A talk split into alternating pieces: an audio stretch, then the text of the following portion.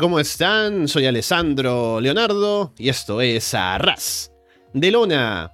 Pasen, pónganse cómodos sean bienvenidos como siempre a una nueva edición del podcast, episodio número 427. Es un show especial, debido a que hablamos de un evento que es atípico, es también especial. Fue All In eh, London por parte de AEW en el estadio de Wembley. El evento, según se ha dicho, con mayor asistencia pagada de fans en la arena. Fueron 81 mil y algo más que estuvieron presentes en el estadio para el evento, así que ha terminado hace solo media hora. Es temprano para acá, ya que fue en Inglaterra. Han hablado de volver ya el próximo año, así que ha sido un éxito, evidentemente, y veremos qué nos pareció, más allá del tema económico y de asistencia y demás, el show en sí, de All In, ahora que lo iremos comentando. Y para una ocasión especial, como digo, con 80.000 personas eh, presentes en la arena, tenemos también una alineación de Arras de Lona que está a la altura, con bastante gente aquí para comentar el show. Así que vamos a darle paso a todos ellos, empezando con Andrés Bamonde y Paulina Cárcamo. ¿Cómo están por ahí? ¿Qué tal, Alessandro? ¿Qué tal a toda la gente que nos está viendo? Es una ocasión especial, así que había que, estar a la altura. Em, así que, ¿qué más decir, no? O sea, es ahora, rara vez se va a repetir algo como esto, ¿no? A no ser que sea Navidad o qué sé yo, ese tipo de, instancias. Eh, así que para un hecho histórico, un, episodio histórico, poco, poco más. No, yo no tengo nada más que decirte. Me voy a guardar todo para la eh, eh, cuando tengamos que hacer el recorrido porque ¡ah! se viene ven, se viene ven. Ahí voy a concentrar todo mi odio. Yo creo que algunos los van a amar, otros los van a. Ahí vamos a hablarlo, ¿no? Va a estar divertido. Tenemos también por aquí a otro de los clásicos, eh, Fede From Hell. Fede, ¿qué tal? Hola, muy buenas. Cumpliendo mi cuarto programa en tres días. Oh. Es un, gran momento del wrestling. No sé si un gran momento para los demás. sí para mí, porque yo estoy disfrutando hacer todo esto. Así que voy a hacer el, el plug, ¿no? Acá de meter. Hicimos un mixtape hace un par de días con Alessandro hablando de Bray Wyatt. Hicimos La Casa de los Horrores con Alex, hablando de Deathmatch. Y en el Patreon hicimos Underground después de tanto tiempo. Así que y hoy tenemos esta ocasión especial que me encanta porque yo siempre escucho Monday Night, escucho Frida 2.0, así que me encanta compartir con estos compañeros y sufrir un poco también, porque ya, veo el odio de Paulina, ya lo, sufrí, fui un poco ahí en, la previa hablando de cuestiones técnicas y, bueno, quiero ver cómo, cómo sobrevivimos a todo esto juntos, todos nosotros. Y otro de los clásicos del programa está por aquí, Walter Rosales. Walter, ¿qué tal? ¿Qué tal, gente? Así es, yo regreso a un programa clásico. Teníamos que hacer un, pay-per-view en medio de la tarde en Latinoamérica, ¿no? Para que eso pasara.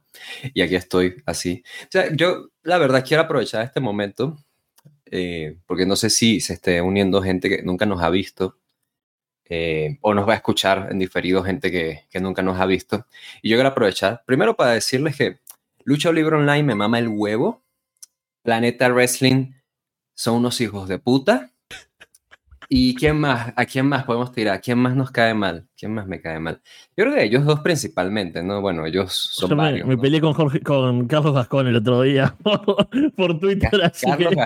Carlos, Gascón vas y chingas a tu puta madre, te lo digo yo. Cuando quieras, aquí estoy. Cuando quieras, aquí estoy. Vamos, yo estoy en México. Tú seguro te lo vas a pasar o en la Condesa o en la Roma. Entonces, como todo buen extranjero, no me malentiendas. Entonces, yo por ahí te espero, no pasa nada. Ahí nos vemos. Y, y sí, yo nada más quería hacer como ese llamado. Pues, ¿sabes? Estuve como reflexionando y dije como que hace tiempo que no somos así como, como malitos, ¿no? Como que estamos muy en la línea de, ah, no, que todo hay que ser divertidos. No, no, no, no. Ellos sí me maman, me maman el huevo y sin problema aquí lo digo. Eh, tal vez no todos los integrantes, porque capaz y ahorita resulta que, que uno de, nosotros está allí, ¿no? Qué sé yo. Eh, pero sí, me caen mal, se van a la mierda.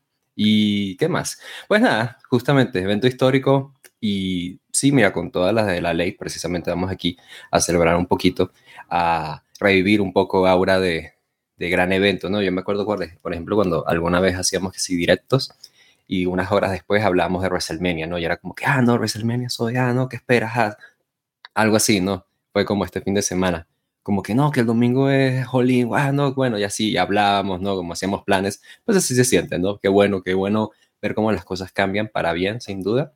Y pues nada, mucho de qué hablar, entonces pues aquí estamos, ¿no? Para comentarlo todo. Luego de esa bonita intro, vamos entonces con lo que fue eh, Olin en Inglaterra, en el estadio de Wembley. Tenemos, ahora, ¿qué pasa con esto? Ah, bueno, ya está, perdón, que no veía mis notas, ahora sí. Em, yo llegué cuando estaba em, la última hora de la Zero Hour, ¿no? Porque parece que hubo algo antes. O sea, no eran Zero Hours, era Hour. Yo pensé que esperaba, era hace una hora nada más, pero parece que duró más. Yo me encontré con una promo de Jeff Jarrett contra los fans británicos que sale ahí. Paul White, Anthony Agogo, Gredo. Que no es muy interesante que digamos, pero algo para los fans locales. Y el primer combate del show sí es ya el combate que esperábamos, que es por el título mundial de parejas de Ring of Honor. Aussie Open contra MJF y Adam Cole. Voy a ser más breve que de costumbre aquí porque somos muchos y vamos a hacer que dure el programa, pero para ver lo más importante, hay un muñeco inflable de un canguro que se pasa en el público. MJF duda para saltar hacia afuera y perjudica a su equipo por no haberse lanzado, eso también tendrá consecuencias en el main event. Max aplica una doble patada del canguro que levanta a la gente. Y terminan aplicando el doble Clothesline, Cole y MJF. Cole cubre a Fletcher y se lleva la victoria, así que MJF y Adam Cole son campeones de pareja de Ring of Honor. A ver, primero, las opiniones vertidas en este programa no, no representan necesariamente el pensamiento de, de de una podcast. Eh, segundo, eh, bueno, el combate era como. No, sé por qué esperé más si no había que esperar mucho de esto, porque obviamente había que cuidarse para el main event, ¿no? Pero entrando primero en el combate, en ese, en ese, eh, en ese momento que, ah, claro, bueno, Ozzy Open versus MJF Adam puede estar bueno, pero fue como lo, lo justo, nada muy, nada muy rescatable. Cómo le dieron a Kyle Fletcher, ¿no? En las pelotas y todo, entonces como que me, dio, me hizo gracia. Paulina aplaude el castigo a las pelotas de, de Kyle Fletcher, pero mm, fue insípido, pero creo que era el combate que necesitaba ser. Em, ya veríamos por, por, qué ese elemento de ser campeones de Ring of Honor es como tiene cierta importancia más adelante, pero o sea, como que tampoco agregó, agregó mucho, ¿no? No, no fue el plato fuerte de la Zero Hour, en mi opinión, no, no tengo mucho más que, más que agregar, no sé, Paulina. Mm, sí, o sea, fue lo, casi lo mismo que dijo André. No, tampoco esperaba mucho. Ustedes saben que a mí no me gusta Ozzy Open. Entonces, estaba esperando la victoria de MJF con Amcol eh, y lo lograron. Así que, pero fue nada más que eso. Igual lo pasé bien, me entretuve, hubo por lo menos buena acción, pero siempre igual estaba con el miedo de que algo pasara en, con Adam Cole o con MJF. Más allá de eso, creo que cumplió su función y por lo menos metió bastante al público, que también estaba bastante ahí expectante de lo que podía pasar. Y ya cuando ganó MJF y cuando ganó Adam Cole fue aún mejor. Ahora sí apaga. Yo, yo, esperaba un poco más también. No mucho porque, como sabemos, iban a luchar en el main event y no podían arriesgarse demasiado. Pero sí algo más de ofensiva de Aussie Open. Y no esperaba que ganaran el título. No sé, mi, mi apuesta, que habrán visto sobre todo Alessandro, me imagino que, ve después quién apuesta qué. Pésimas mis apuestas. Hubiese perdido mi casa si estuviese en juego, porque ya empecé mal y seguí mal. Pero eso, me imaginé que iban a ser el otro elemento de, discordia entre ellos, como que habían perdido este combate y que iba a venir por ahí, porque yo quería discordia en el final. Y ya, si fallé desde el principio, tendría que haberme dado cuenta que iba a fallar todo hacia el final también, pero ya vamos a llegar a eso en algún momento, en, seguramente en un par de horas, cuando, cuando vayamos a hablar del main event. Yo, yo creo que Alessandro y yo estamos tan acostumbrados a hablar de Jeff Jarrett que Alessandro dijo, ay no, Jeff Jarrett, no, no, no, ya hablo de eso el lunes, no, pasa nada, ¿no? Como que dijo, no, no, ya mucho Jeff Jarrett en Monday Night, el programa que tenemos en Patreon de Arras de Lorando por 5 dólares, tú puedes ayudarnos a seguir creando contenido y puedes además escuchar programas exclusivos. Tenemos más de que 200 programas exclusivos ahí, Florida Vive, Florida 2.0, hablamos de All Elite, de NXT 2.0, las Monday Night Wars, entonces únete, ¿no? Al Patreon de Arras de Lona. Y, eh, a, a, ver, me parece igual una falta de respeto que te haya saltado eso, pero yo un poquito decepcionado quedé por el hecho de que no saliera Grado con la música de Madonna, ¿sabes? Mm. Eh, digo, Tony Khan tiene tanto dinero, ¿sabes? Eh, no puede pagar los derechos de una canción de Madonna que salga Grado en el show principal, eh, le haga un codazo a Jeff Jarrett y todos nos vayamos contentos. Pero es Grado para un segmento de dos minutos, o sea, ¿para qué vas a pagarle a Madonna? Sí, pero es un capricho millonario, o sea, tú me vas a decir que un millonario nunca ha tenido caprichos en el mundo del wrestling, o sea, ¿sabes? Y yo, y yo, yo tenía ese capricho al menos. Tony Khan claramente no lo tuvo. Y hablando de este combate, la verdad es que creo que fue un combate bien aprovechado, un combate que eh, lo ponga, me pongo a ver la información y me doy cuenta que es un combate mucho más corto de lo que, de lo que yo recordaba, pero es un combate bien aprovechado. Creo que OC Open es un buen equipo, en algún punto fueron considerados como los posibles rivales de FTR para este evento, eh, y en, lugar de eso cayeron acá. Eh, me gusta mucho como esta dinámica que tuvieron al inicio, ¿no? Casi que evitando los grandes spots de los baby faces, porque esos serían spots que nos guardaríamos o nos reservaríamos para el main event, precisamente. Eso es lo que disfruté. Eh, y me gustó, pues vaya, cómo se da este, este resultado en el que te toma por sorpresa porque dices, oh, ok, ahora no solamente son compañeros, sino es que son campeones, ¿sabes? ¿Cómo van a lidiar con esto? Adam Cole se una, una victoria en Wembley, técnicamente, ¿no? Entonces, pues bien por Adam Cole. Em, también para, ¿sabes? Hacer un poquito de 50-50, que todos se vayan contentos de, del día de hoy, ¿no? Adam Cole no se vaya como molesto, eh, sino que pueda decir, bueno, yo gané, yo gané en Wembley, a OC Open, eh, el título mundial, para OC Open le gané. Entonces, no sé, creo que estuvo bien, me parece, aparte que AEW, particularmente el buqueo de Tony Khan, tira mucho a esto, ¿no? Como que es muy obvio que te, como que, ah, claro, van a perder para que haya más conflicto entre ambos y llegan al main event. No, no, no, vamos al contrario, vamos a ser los campeones y vamos a continuar con esto, para que vayan con conflicto al, al main event, pero por el hecho de que ahora son más compañeros que nunca, ¿sabes? Entonces va como por otro lado. Y esto nos garantiza, al menos, de que ellos quizás puedan tener algo ahí de importancia para Ring of Honor, que Dios sabe que lo necesitan. Entonces, no, creo que fue una buena forma de arrancar pues este show. Sí, solo pensé que. Como que no me dio mucho el combate, ¿no? O sea, yo esperaba que al ponerlo en el opener y que iban a estar en el main event, iba a pasar algo más como para alimentar la historia. Pero lo único que pasó fue que ahora son campeones de pareja de Ring of Honor y nada más. Porque la relación entre ellos no cambió para nada. Así que me parece que no estuvo. o no fue tan eh, justificado que estuvieran en este primer combate como estábamos comentando ya también en las últimas semanas. Y también agregar, o sea, ok, lo haces campeones de Ring of Honor, pero van a estar en Ring of, Ring of Honor TV, o sea, van a luchar o simplemente van a hacer defensas en Dynamite.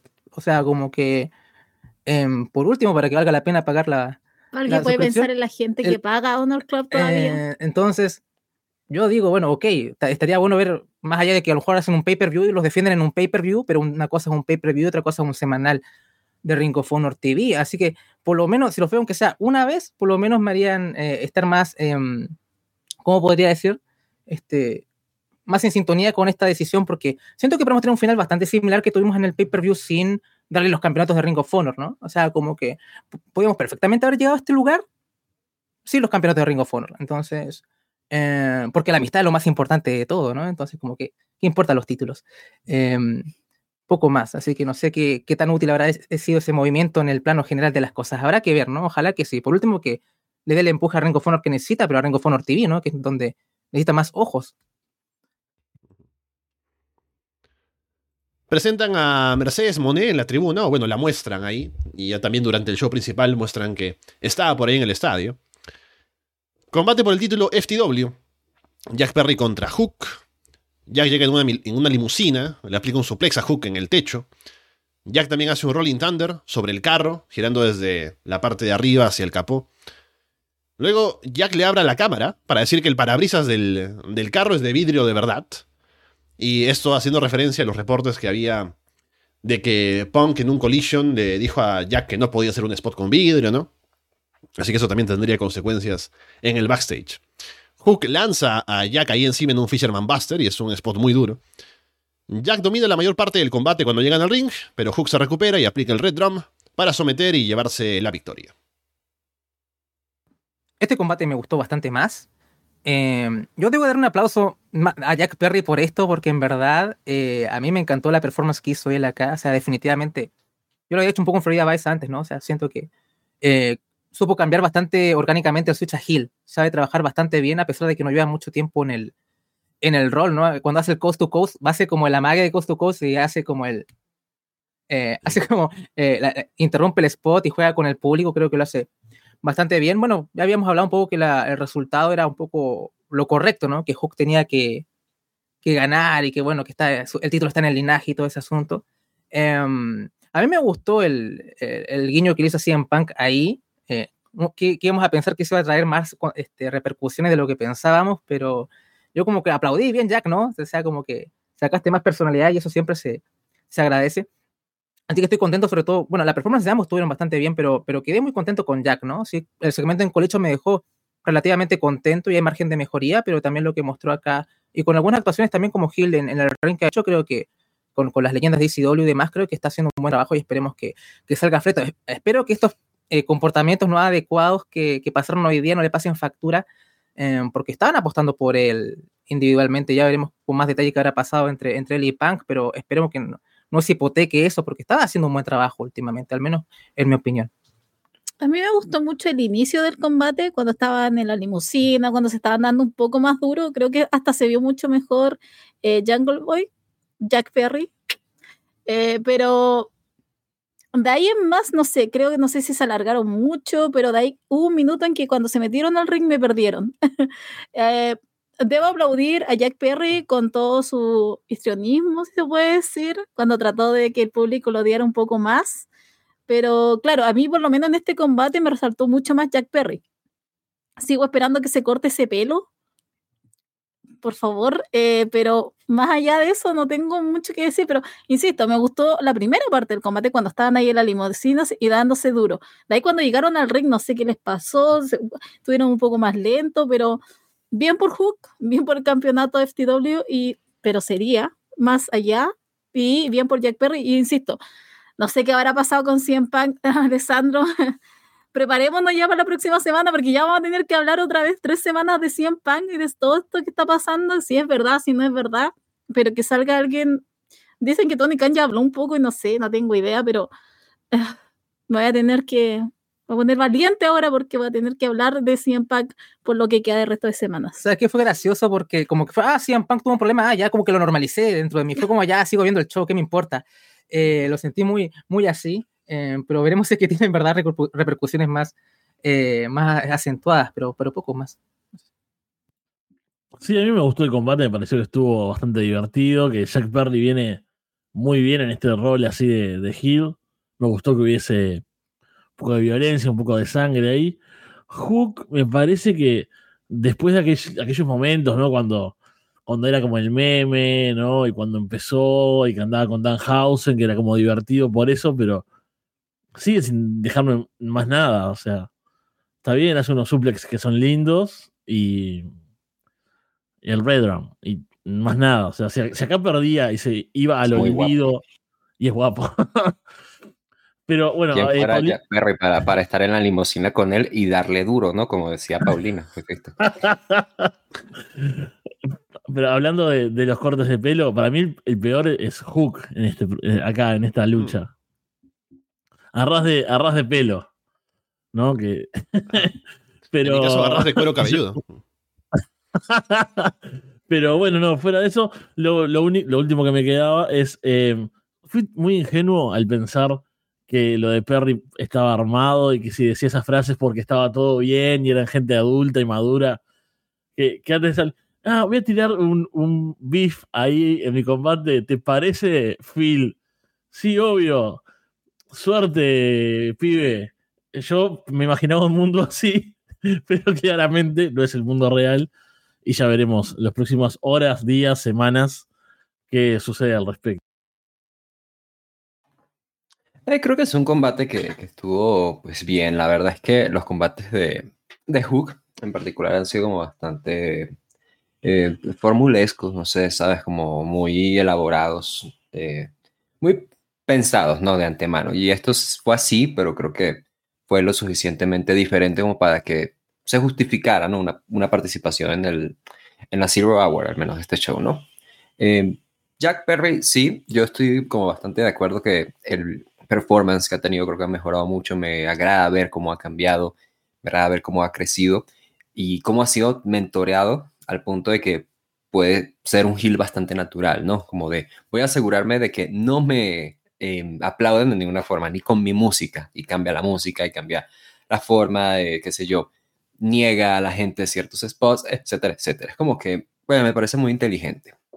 Entonces, por ese lado creo que es un buen performance. Simplemente a veces me quedo pensando como que, ¿sabes? Creo que igual le queda todavía, pues, camino para poder seguir siendo Jungle Boy. Seguir siendo Jungle Boy Jack Perry, no me malentiendes.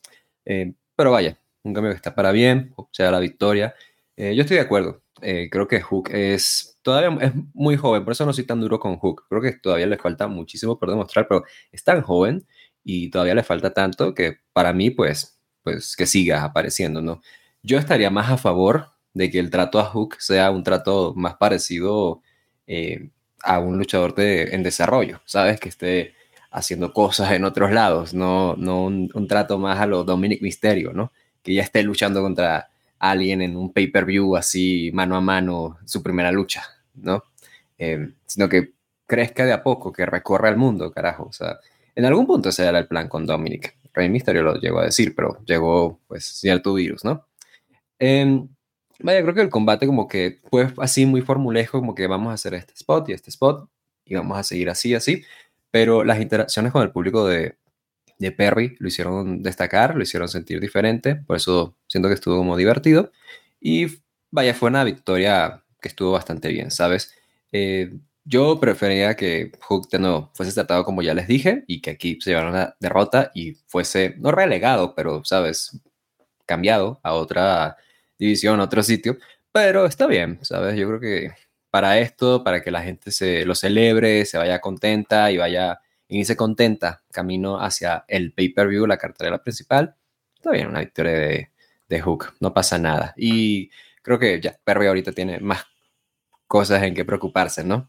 De si es campeón FTW o no. Entonces, por ese lado, pues tampoco creo que esto le quite el sueño. Ya en la cartelera principal, por el título mundial verdadero, CM Punk contra Samoa Joe. Punk que viene de pelearse con Jack Perry en backstage. La mayoría de gente está con Joe en el estadio.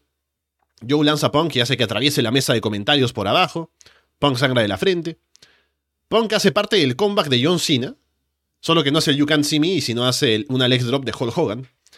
Joe sí hace el comeback de Hulk Hogan con el Hulking Up. Punk aplicó el Spinning Toe Hold como Terry Funk. Es una llave problemática en 2023, ¿no? Porque cuando uno ve cómo se empieza a aplicar el Spinning Toe Hold, uno espera que el luchador vaya por la figure four, ¿no? Pero como se queda ahí, es como que algo está pasando, el público queda pensando que algo, algo raro pasa ahí, ¿no? Pero es la llave de Terry Funk. Punk termina aplicando un Pepsi Plunge para llevarse la victoria. A mí me gustó bastante este combate. Era obvio que iba a ganar CM Punk. Eh, así que bueno, tampoco es que la tensión jugaba parte en esto, pero por lo menos eh, la acción estuvo bastante a la altura divertidísimo que se supone que uno con un altercado en backstage en Punk y el tipo como si nada poniendo un, combate bastante sólido. Me gustó bastante más, o sea, no sé si bastante más, pero me gustó más que el presidente que tuvieron en Collision, definitivamente. Creo que fue un, paso adelante. Eh, Joe siempre me sorprende que el tipo todavía se mantenga luchando a este nivel a la edad que tiene y con el cuerpo que también posee, ¿no? O sea, eh, es la veteranía como sabe utilizar las limitantes y las fortalezas que él tiene, ¿no? Así que como que uno se pone a pensar, este tipo puede estar dos, tres años más perfectamente al alto nivel. Um, Punk sigue ahora como con su juego de... Mucho de su performance es jugar con el público, ¿no? Y jugar con las reacciones y, y eso hace que elevar el, el, combate, ¿no? O sea, como que me sorprendió el, el guiño a Cena y, eh, ya me iba haciendo algún guiño a Roma, aunque no tenga ningún tipo de pasado con él, ¿no? Pero estaría divertido si lo hiciese. Em, pero, pero poco más, ¿no? O sea, te da un poquito de, de, pena que a veces a uno le gustaría ver a Joe como más arriba, ¿no? Pero más allá de eso, eh, creo que ha dado siempre buenas performances ante Darby, ante Punk, ante todo el mundo, así que poco tengo que decir de este combate, creo que me sorprendió que fuese el opener, debo decir una cosa, pensé que íbamos a ir con, con The Acclaim y todo, como irnos con el, con, el sentimiento positivo de, entrada, pero, creo que fue sólido y era obvio que tenía que ganar Punk por toda esta historia del Real World Championship y todo lo que va el enfrentamiento potencial con Max más adelante, así que poco, poco más. Sí, lo mismo. Es más, se me cruzó mucho la idea de que si había empezado 100 Punk era para no cruzarse con The Elite. Entonces, como que lo iban a separar mucho tiempo. Primero entrar 100 Punk, después mucho después de Elite, cosa que no pasó porque ya estaba preparando su próximo altercado, parece. A mí me gustó mucho, era uno de los combates que estaba esperando, eh, donde Acclaim era mi main event. Eh, ¿Qué más puedo decir? Tenía miedo, Tuve con miedo, creí que iba a andar un poco más lento todo, pero no.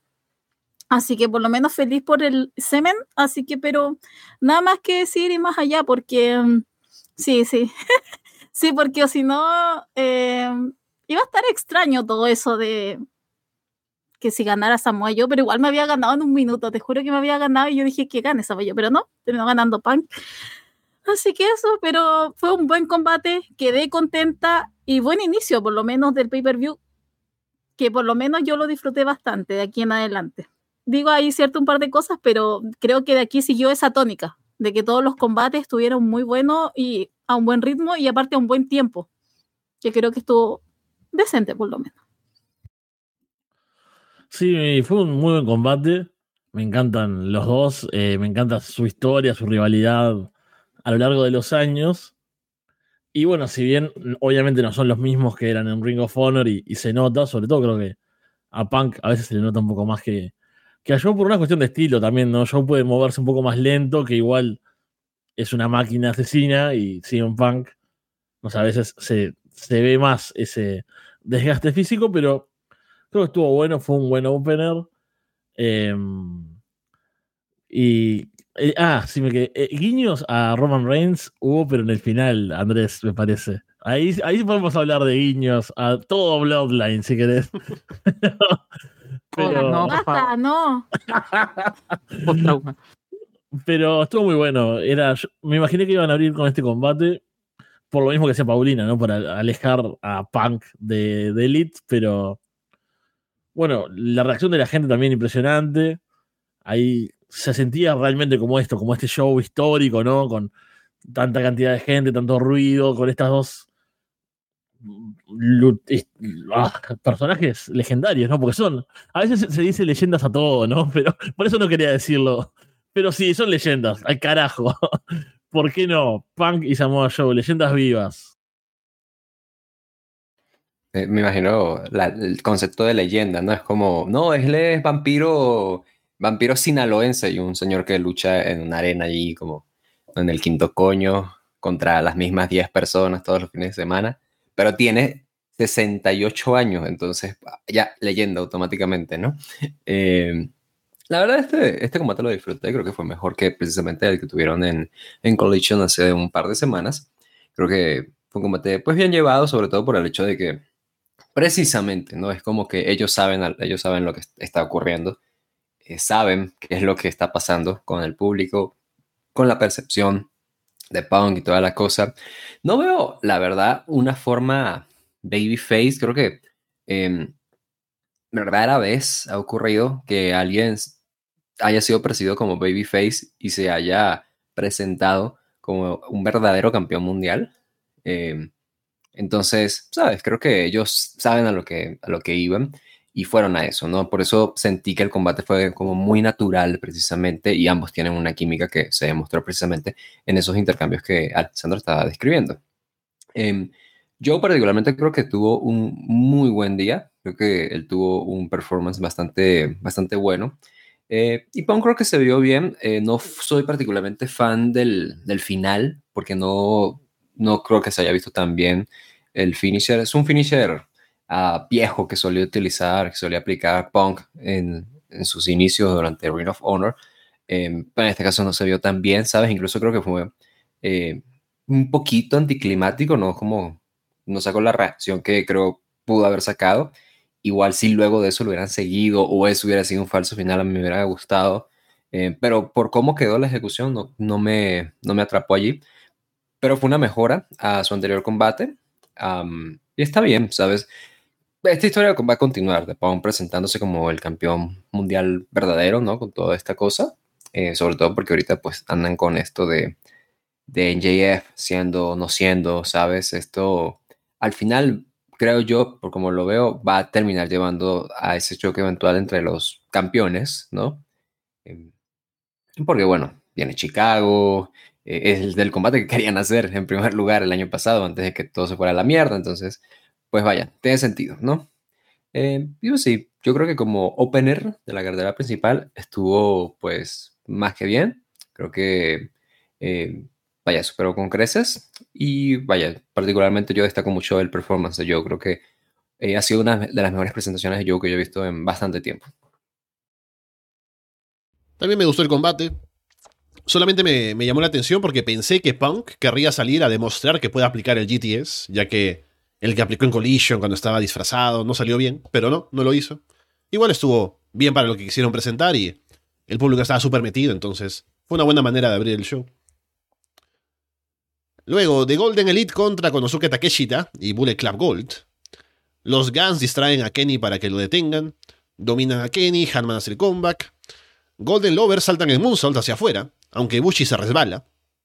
Y con Ibushi en general, no sé si será porque falta que tal vez entre en más ritmo de competencia, no sé qué tan seguido esté luchando, pero se le vio un poco flojo, o al menos en comparación con como uno recuerda a Ibushi en el pasado. También puede ser la edad, ¿no? Se le veía no al 100%, pero igual tuvo buenas participaciones, buenos momentos en el combate. Quienes sí se combinan bien son Kenny y Hanman con algunas cosas de cuando hacían equipo también. Kenny y Takeshita tienen un duelo. Kenny reparte B-Triggers al final, pero Takeshita lo atrapa en un roll-up para llevarse la victoria. Me gustó, pero no, no me llenó demasiado el, paladar, tengo que decirlo. O sea, eh, mucho tengo correcto, pero sí tuvo ciertas pequeñas em, ¿cómo podría decirlo? Imperfecciones. Em, pero tampoco es que haya arruinado el, combate. A mí, Kenny me parece estelar.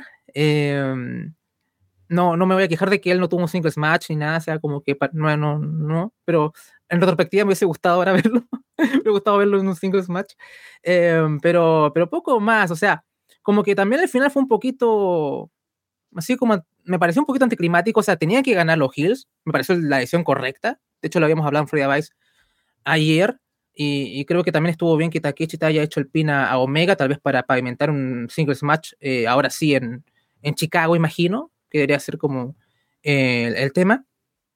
Pero como que esperaba más, ¿no? Como que quería un poquito más. Por el lado de los Hills, eh, George Robinson eh, sigue siendo una fiesta y creo que aporta en este tipo de, combates, en el sentido, con, con este público y todo. fue divertido. Y también me gustaron ciertos intercambios entre, entre White y Omega, que también me gustaría verlos en individual por aquí, por, por AEW. Pero sentí que nunca terminé mucho de, de conectar demasiado con el combate. En parte porque creo que la construcción tampoco fue muy orgánica, ¿no? O sea, como que es cierto que ahora Jay White puso contexto y hay un pasado con el Ballet Club, pero fue un poco de la nada que apareció el Ballet Club Gold a una pelea que no, que no era de ellos. Y también porque probablemente no creo que estén afiliados a, a Don Callis, así que es un poco, bueno, va a ser como para... Este, se siente como muy para Wembley y eso, ¿no? ojalá me tapen la boca y esto tenga continuidad entonces, ¿no? Que, que el Ballet Club Gold tenga cierta, cierta rivalidad con The Elite, pero no sé si van a estar unidos a la familia de Don Callis o qué sé yo, ¿no? Así que mm, lo, lo, siento así ahora, pero puede que eso cambie con el pasar de las semanas. Pero fue un buen combate, pero nunca me, no me dio lo que pensé que me podía dar, ¿no? Así que, ah, este combate de trío va a estar bastante bien. simplemente estuvo, estuvo bien nomás, ¿no? No, no, no mucho más. Uh, a mí sí me gustó. Eh, me pareció que era un buen spot, hubo buen ritmo. No me gustó el final, eso sí, porque quedó muy en la nada misma, fue muy sacado de la nada, entonces no llevó a ningún clímax todo eso. Em, lo único que pensé es que en FTR vs. John Box, perdiendo Kenny Omega, creí que iban a ganar los otros. Era como mi único pensamiento en ese momento. Pero por lo menos en el combate creo que hubieron, sí, Ibuchi no se mostró mucho. Creo que estaba todo más en Jay White, eh, que claramente era para mí la estrella, por lo menos ahí. Se mostró bastante y obviamente hay que cuidarlo, como siempre. Pero más allá de eso, creo, a mí por lo menos me gustó bastante este combate. Extrañamente, porque igual tenía como cero esperanza, cero hype, cero nada. Pero anduvieron bien, pero ese final, de verdad que ahí fue como, ah, ganaron. Ah, ya, ok. Será. Don Kelly está sonriendo, pero okay. de en la cárcel, don Carlos, pero está no, en Wembley sonriendo, eh, pero más eso fue, sería este combate. A mí me gustó, pero al final eh, no me gustó nada. Sí, tengo varias cosas en común con ustedes. A mí, en realidad, como tenía más expectativas, sí se me quedó algo flojo al final. Creo que tuvo una buena parte media, un buen principio capaz ahí, y que terminó muy abrupto porque hay roll-ups y roll-ups, ¿no? O sea, hay, vos podés ganar con un paquetito, si tiene que ver, no sé, cómo lo presentes, ¿no? Hay mil formas, podemos verlo después también. Pero hay veces que es parte de la historia, no sé, uno se confía demasiado, etcétera. Eh, es la única forma. Pero acá fue como un recurso muy fácil de buqueo, ¿no? O sea, es muy de buqueo en este caso, no es una cuestión de, de historia, de que tenga que ver con nada. O sea, nada, fácil. Es muy también de, ah, esto va a seguir en otro lado. Y no, dame el combate que estoy viendo hoy. Yo, hay algo que me molesta mucho en las empresas grandes de wrestling, es eso, es que me estén dando algo que en realidad está bueno, pero es para otra cosa. No, yo quiero hoy ver algo bueno. No tiene que ser definitivo, o sea, entiendo que las rivalidades tengan varios combates, que las cosas sigan, pero nada, me gustan las cosas más determinantes, ¿no? Como que alguien ganara hoy acá y se puede seguir igual. Lo hemos visto mil veces también. Los combates se ganan y se pierden, no pasa nada. Y con respecto a Ibushi, creo que tiene que quedarse, o sea, creo que me gusta más cuando está haciendo striking hoy en día, que ahí es durísimo igual que siempre, que cuando intenta hacer algo más ágil y alocado como hacía antes. Todavía no está saliendo, tal vez. Si con más eh, rodaje recupera ese nivel, parece difícil tal vez. Está todo bien, pero si no, si se mantiene a base de carisma y con las patadas y golpes que puede dar, sigue siendo un gran luchador. Así que no tendría problema de que quite, no sé, los Moonsaults y cosas muy locas de su repertorio. Va a seguir luciendo genial. Yo la verdad estaba esperando que fuese un buen combate, si bien era el combate que yo quería ver. Eh, a mí me decepcionó un poco de la cartelera que eh, me faltaron combates individual. Y yo sé que es una crítica de pronto muy, ¿sabes? Muy, ¿sabes? Así, sujetando la copa que, ah, esto sí es wrestling, esto no, eso de ahí no es wrestling, no, eso sí, no, eso no, no es wrestling. O muy crítico así. Eh, pero sí me faltaron. Y aquí yo quería ver algo individual, ¿sabes? Por allí suelto entre estos eh, seis. así yo esperaba que fuera un buen combate precisamente porque y luego te lo demuestra cuando ya lo están teniendo, son seis personas que se conocen bastante bien. Han compartido de una u otra forma. Y hay intercambios que hacía un buen tiempo que no veíamos, como Jay contra Kotibuchi, por ejemplo, ¿no? Eh, Kotibuchi y Takeshita también se conocen, Omega y White, pero por supuesto, Omega haciendo equipo con Ibushi, lo revivimos cuando fue el Blood and Guts, eh, qué sé yo, ¿sabes? O sea, creo que se prestó para que fuese un, buen combate con unas buenas combinaciones y llenó mucho al público en vivo. Creo que el público en vivo estaba bastante contento con, lo que estaban presentando y la verdad yo quedé contento con lo que estaban presentando. Creo que es un combate que se me hizo algo largo. Eh, de hecho, revisándolo, em, a ver, les voy a dar el, el, dato exacto. Está el main y está el Stadium Stampede, la de parejas y este combate pasaron los 20 minutos. Este combate no debía haber pasado los 20 minutos, en mi opinión. Em, no creo, ¿sabes? Creo que agarraron algo poquito, mucho de tiempo. Eh, no, insisto, no creo que haya sido un mal combate, porque de, nuevo, tuvo unas combinaciones por individual que estuvieron muy bien y supieron jugar con el público en vivo bastante bien, pero lo mataron con el final. Eh, creo que precisamente el, el error del final es, es el timing, ¿sabes? El momento en el cual Takechita va y interrumpe con el roll-up, es bastante desprevenido. Desprevenido. Ay, perdón. Desprevenido al punto de que puedes argumentar. Ay, perdónenme. ya voy a beber agua, tranquilos. Es bastante desprevenido al punto de que puedes argumentar, ah, pero sabes, está bastante bien, engañó al público, sabes, momento sorpresivo. Em, pero creo que fue, ¿sabes? Un poquito tocado, quedó pues el ánimo del público con eso. Y la ejecución, pues sí, precisamente fue tan desprevenida al punto de que sí a mí, incluso siendo como fanático Mark, me quedé como de, ah, eso fue el final, ¿sabes? Eh, no quería como que un finisher de Takeshita, algo así, podía terminar un roll-up sin ningún problema. Creo que simplemente fue una forma desafortunada, ¿no? En la que terminó sucediendo. Pero nada más, yo creo que aún así fue un buen combate y cumple con lo que yo esperaba, la verdad. También me gustó. El defecto que tiene es que uno lo ve y se imagina combates individuales entre la gente que participa, como Kenny contra Jay White o Kenny contra Takeshita. Y uno preferiría ver eso en lugar de verlos en un combate de tríos, ¿no? Pero para lo que fue, Me parece que funcionó muy bien. Y aparte, me imagino que con el final estaremos apuntando a un Kenny contra Takeshita en All Out. Así que si bien no lo tuvimos acá, lo tendremos la próxima semana en el pay-per-view.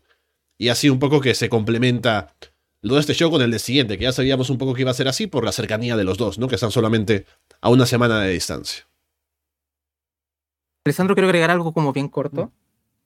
Voy a eh, leer un par de comentarios de Iván González que eh, me está atacando por mi nacionalidad. Eh, mira, Arras de Lona está compuesto de mucha gente. Chile, Perú, Venezuela, Uruguay, España.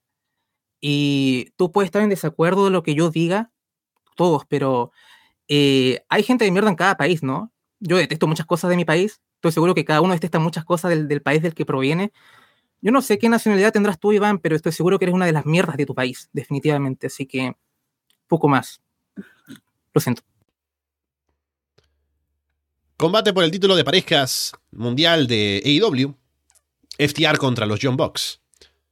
Los Box hacen un tributo a Freddie Mercury, rompiendo más el corazón de Amy Sakura, que no estuvo en el show. Hay un cartel de Fear the Revolver para Cash Wheeler. Hay apoyo del público para ambos equipos. Los Bucks dominan a Cash, Dax hace el comeback. Matt y Dax tienen un duelo de German suplexes y Northern Light suplexes. Cash le aplica un sharpshooter a Nick en el filo del ring. FTR le aplican el, el, FTR Trigger a Matt. Le dan un besito en la mejilla, rematan con Shadow Machine, pero cuenten dos. Cash falla un Springboard 450 como en el primer combate. Matt lo tumba con una super kick, pero Cash sobrevive. Le aplican el BTE Trigger a Cash. Dax tiene que llegar a romper la cuenta, pero llega tarde, así que Nick tiene que levantarle el hombro a, Cash. Los Bucks le aplican la Shadow Machine a Dax, rematan a Cash con el BT Trigger, pero cuenten dos. FTR bloquean el Melzel Driver y le aplican otra Shadow Machine a Nick para ganar. No, combate, combate el pay-per-view para mí esto. Y creo que incluso en retrospectiva creo que le ayudó bastante lo de lo de Catch, porque estaba muy, muy este, propenso a pensar, van a ganar, van a ganar los Bucks, van a ganar los Bucks.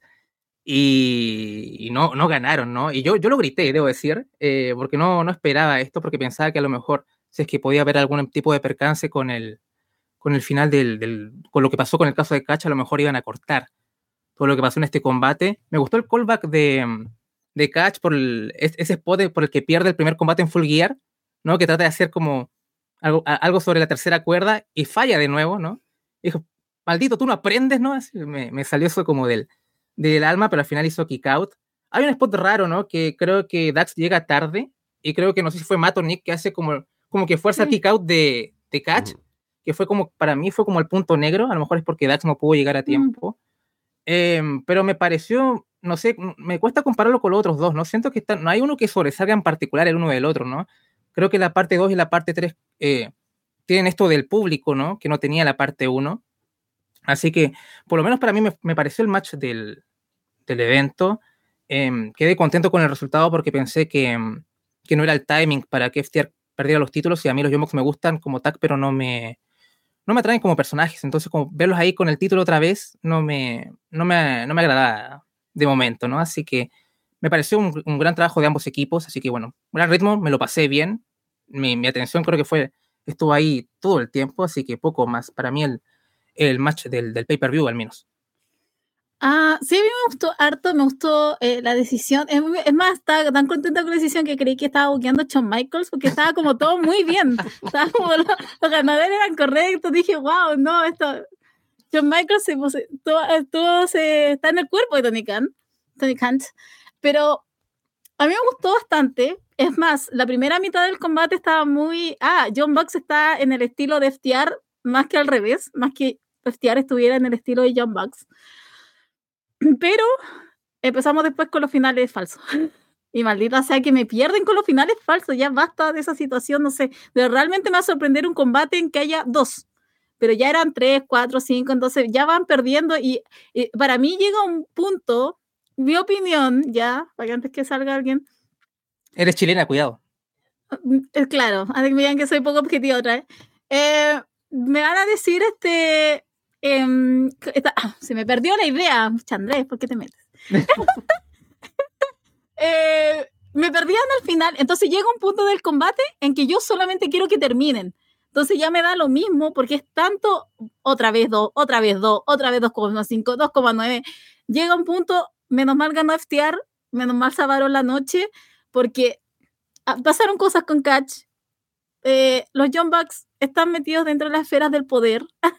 Entonces yo dije, aquí se los van a... Más encima Kenny Omega había perdido en la anterior lucha, entonces se estaba dando todo para que ganara John Bucks. Pero no fue así, así que contenta por lo menos con la decisión que siga FTR claramente todo lo que pasó con Catch asumo que no tiene ninguna repercusión más allá de pagar la, fianza y ir a presentarse otra vez a un tribunal, pero me pareció buena decisión y aunque no entendí el gesto final de los John Bucks, porque supone que FTR le ofrece la mano y ellos no se la dan, el público obviamente, así que asumo, no creo que esto lo quieran estirar hasta All Out, pero habrá que esperar al miércoles y habrá que esperar la próxima semana, pero no sé, creo que hay algo un poco inconcluso con respecto a lo de FTR con los John Bucks, porque ese gesto me pareció muy, muy extraño. Sí, fue un gran combate como se esperaba entre estos dos equipos, aunque los tiros no fueron como hacia donde uno esperaba. no, yo pensé que iba a ganar eh, perdón, perdón. Pensé en muchas ideas y ninguna era buena, lo siento. Alguna tenía que tirar. Pero pensé que iban a ganar los, los Bucks realmente por toda esta polémica de, Cash Wheeler. Pero se ve que quedó en, eso nomás. Y el combate es genial. A mí los falsos finales me metieron, me los comí todos, o, gran mayoría. Era como, bueno, tal, se termina acá, y no. Y me tuvieron ahí al filo del asiento todo el encuentro. No sé cuánto duró, pero se me pasó súper volando. Así que bueno, a ver contra quién pueden enfrentarse próximamente FTR. ¿Qué pasa con los Bucks? Que parece que están como en un modo un poco heel, también a jugar por ese final. Pero sí, yo creo que es el combate de la noche, o por lo menos está ahí en el, en el top, sin duda. Creo que fue un gran combate. O sea, es, se dice y no, y no pasa nada, ¿sabes? Pero para añadir un, un poquito más, creo que lo que ocurre fue precisamente lo que estaba contando Paulina, ¿sabes? Creo que es una, historia acá que nos estaban contando desde que es los Young Bucks intentando ser más como FTR y precisamente eso es lo que les costó. Que fue, si recuerdan bien, lo que les costó el combate a FTR en algún punto de toda esta trilogía de combates. Em, sí, también estoy de acuerdo con el resultado. En cuanto al resultado, pues creo que los Young Bucks lo explicaron bastante bien. Eh, en el cara a cara que tuvieron en Dynamite. Ellos dijeron palabras más, palabras menos de nosotros ganamos o perdamos, vamos a ser los John Box y vamos a ser quienes creamos a All Elite y tenemos toda esta trayectoria. Ustedes tienen que ganarnos a nosotros para no estar relacionados con nosotros. Y yo creo que independientemente acá, pues precisamente uno va a poder ver hacia el pasado y pensar, sabes que los, los de FTR ellos ganaron a los John Box y ellos van a seguir luchando, no me malentiendas. O sea, yo veo esto como Midnight Express versus Rock and Roll Express. O sea, van a luchar por siempre o hasta que se les acabe el contrato a FTR, ¿sabes? Que según lo que ellos dicen, eh, va a ser su último contrato, ¿no? Y ya de ahí se retiran como equipo. Eh, van a seguir luchando, van a seguir teniendo encuentros, obviamente, pero por mientras podemos ver hacia el pasado y pensar, FTR ganaron en Wembley, ¿sabes? Ganaron en Wembley, ganaron los Young Bucks, ganaron limpio y se vieron fuertes, una victoria en la que se vieron superiores, entonces vaya, es algo que a ellos les va a ayudar muchísimo. Ellos no tienen tampoco muchísimo, muchísimo tiempo eh, como equipo en este negocio y el, impacto que han tenido pues necesitan pues, precisamente cementarlo y creo que aquí lo han hecho. Eh, o al menos han hecho pues un gran aporte para que así sea, ¿sabes? Eh, yo disfruté mucho el combate. Creo que em, es una decisión que me tomó desprevenido tenerlo tan aquí abajo en la cartelera pero en retrospectiva luego me pongo a pensar, no lo ibas a poner luego del Steven Stampede, no lo ibas a poner luego de, qué sé yo, eh, del Coffin Match, o sea, no lo ibas a poner luego de, ciertos combates que sabes que iba a afectar el ritmo, entonces creo que fue una buena decisión. yo creo recordar que algo similar pasó en la primera vez que se enfrentaron, creo que la primera vez que se enfrentaron eh, fue algo similar ahí. Eh, tú me corregirás, Andrés, no sé, que estaban como más o menos ahí abajo en la cartelera, eh, pero fue más o menos por lo mismo, ¿no? Para aportar al ritmo de, del evento, que creo que fue una, una de las grandes fallas del show, si me lo preguntas, ¿no? Como precisamente tenías como combates así como un estadio, un stampede, imagínate, y, luego un combate de, de títulos y acá metido, entonces como de cómo organizo esta cartelera, ¿sabes? Por eso es que yo estaba extrayendo un poco más combates en individual también. Eh, pero creo que fue un buen performance de parte de, ambos equipos. Por desgracia, eh, siempre pasa esto en el mundo del wrestling, ¿no? Quien sea nuevo en el mundo del wrestling deberá entender que siempre pasa esto, como en las películas, ¿sabes? Sale la tercera parte y mientras uno está, no, qué grande la tercera parte, otros están, no, pero era mejor la primera, porque, ¿sabes? Siempre sale así, gente. Eh, yo particularmente no me inclino por ninguno de sus combates, honestamente. Creo que este fue un, buen performance aún así. Particularmente creo que los Bucks tuvieron, eh, no solo en la parte de logística, sino en la parte de, interpretación, eh, una buena exhibición de su parte el día de hoy. Y pues queda, ¿no? Como este pequeño gancho de los Bucks rechazando el apretón de manos de ellos, precisamente por lo que yo creo es por mi predicción de que esta realidad seguirá y seguirá y seguirá y seguiremos teniendo más y más combates entre FGR y Young Bucks de forma más eh, esporádica, ¿no? No va a ser como que vamos a tener esto, eh, tres revanchas, ¿no? En los próximos, en las próximas semanas o qué sé yo, pero vamos a seguir viendo de esto y vaya, yo encantado, ¿sabes? Hace un par de años nosotros no creíamos que sería posible que los Young Bucks y FTR lucharan juntos en el mismo ring, mucho menos pensábamos que una empresa que nos pese WWE llenara el Wembley. Entonces, vaya, yo encantado de que esto se siga dando. Por mientras, es, arma la trilogía de buena forma y me gusta que FTR siga como campeones, entonces. Sí, me pareció el mejor combate del show. Creo que no era el momento de que FTR perdieran el título. Y si lo hubieran perdido, habría sido directamente por el tema de Cash Wheeler, ¿no? De algún problema que podría traer su situación legal a los buqueos, pero vemos que no es así y que confían en que podrán seguir utilizándolo, así que me parece bien que sigan siendo campeones. Y también, como ya decías, Walter, creo que el hecho de que no le den la mano al final los Bucks es porque esta rivalidad entre los Bucks y FTR depende mucho de que uno se crea que hay cierta molestia real entre ellos, ¿no? Como que no se caen bien en los estilos, que son tan diferentes y demás. Entonces es como algo para seguir explotando en un futuro. Y me imagino que si llega aquel combate en el que sea el último de sus carreras enfrentándose, ¿no? Puede ser ahí sí como el cierre, ¿no? El respeto mutuo, pero de momento todavía se puede explotar esto en otro combate seguramente. Luego tenemos el Stadium Stampede. Blackpool Combat Club vienen con trajes elegantes, Ortiz con un cosplay de Luffy. Eddie va corriendo para pelear con Claudio de inmediato.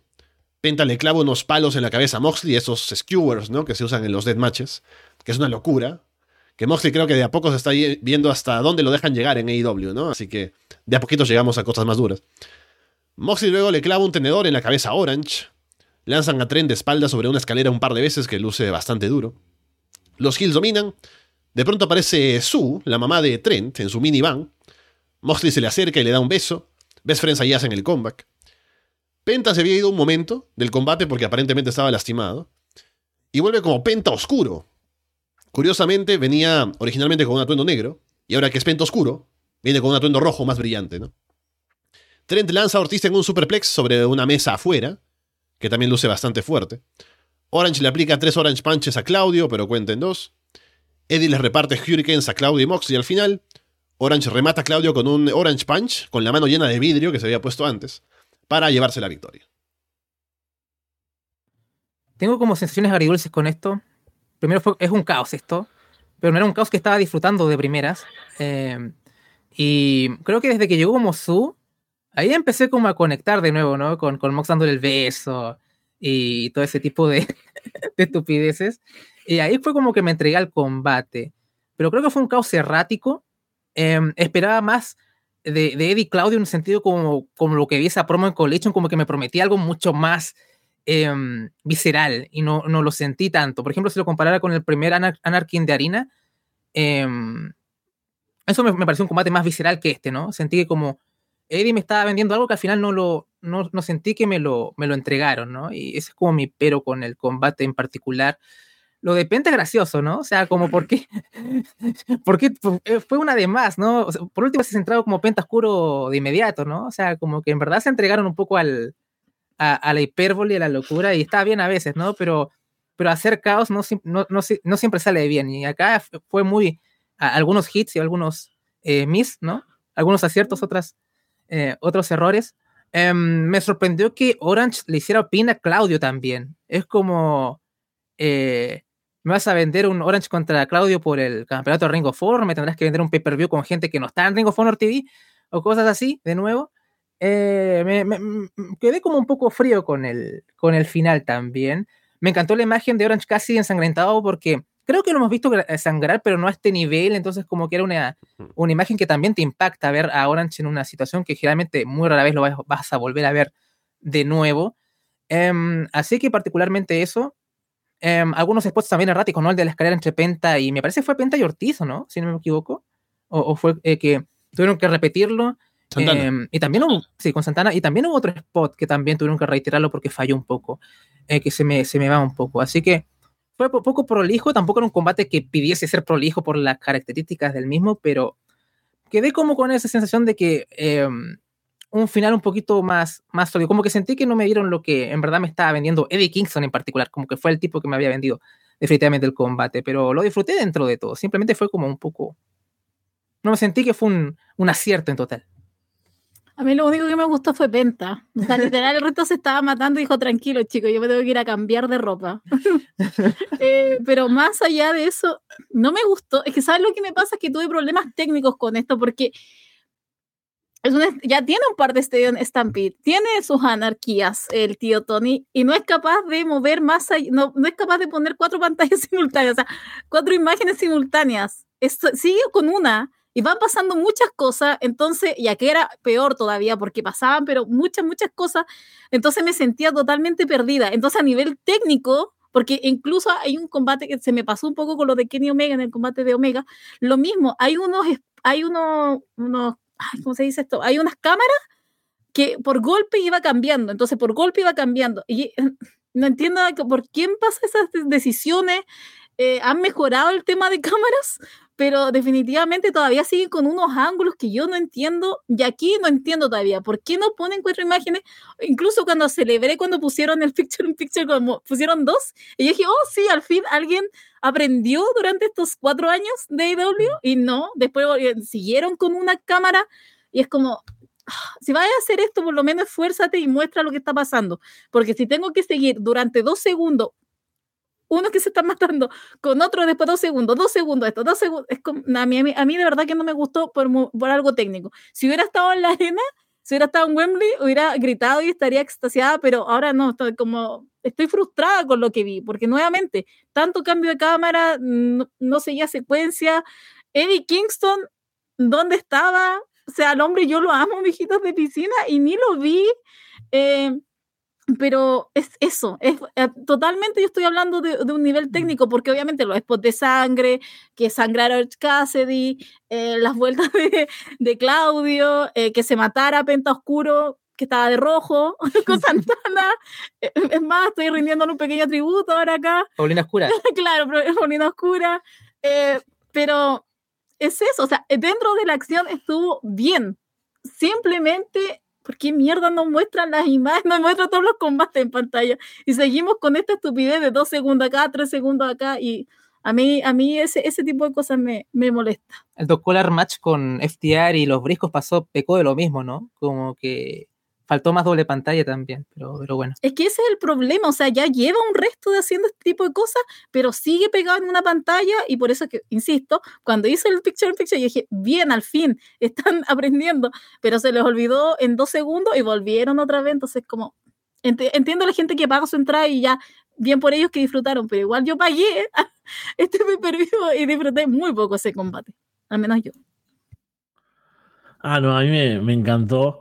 Porque bueno, tiene violencia, tiene sangre, tiene varias cosas que son muy de deathmatch, ¿no? Los skewers, estos pinchos de madera, son un, clásico. Incluso lo de Orange Cassidy, ¿no? Lo de ponerse la cinta del lado con el pegamento hacia afuera y ponerse vidrio son los Taipei Deathmatch. Entonces yo acá en casa estaba gritando, ¡ah, Taipei! Van a hacerse puños con vidrios. Era como, ya con eso me, emocionaba. Faltó que hubiese fuego o algo así y bueno, tubos de luz, obviamente. Pero a mí ya, las referencias así al death ya están directas, ¿no? No es solo algo hardcore, hay unas mesas. ¿Y por qué la gente siempre termina pidiendo mesas, no? O sea, hay ocho tipos sangrando por toda una arena gigante Y pensé que era una cosa más de los yankees, esto más de los gringos, pero sabía que no, es general. Pero a mí me divirtió mucho y es cierto el tema del caos ese que se genera y de que la acción esté tan dividida que hasta en GCW, ¿no? Cuando está Second Gear Crew que tienen combates caóticos, tienen la Second Gear Crew Cam y muestran dos eh, tomas diferentes. Acá lo hicieron muy poco rato y sí, a veces es demasiado el caos, entiendo la, la queja ahí. A mí igual me gustó, me tuvo bastante metido. Y creo que cuando, cuando capaz que bajaba un poco, que es esa parte que está Blackpool Combat eh, Club controlando la entrada y viene la camioneta, ya levanta enseguida. O sea, a mí no me dejó bajar nunca. Fue como cuando pensé que se enlentecía, que fueron ahí un minutito y algo, boom, enseguida levantó de nuevo. Destacar lo mucho que recibió Trent. un grande, se comió todos los movimientos horribles posibles sangró bastante, eh, dejó, dejó la vida ahí.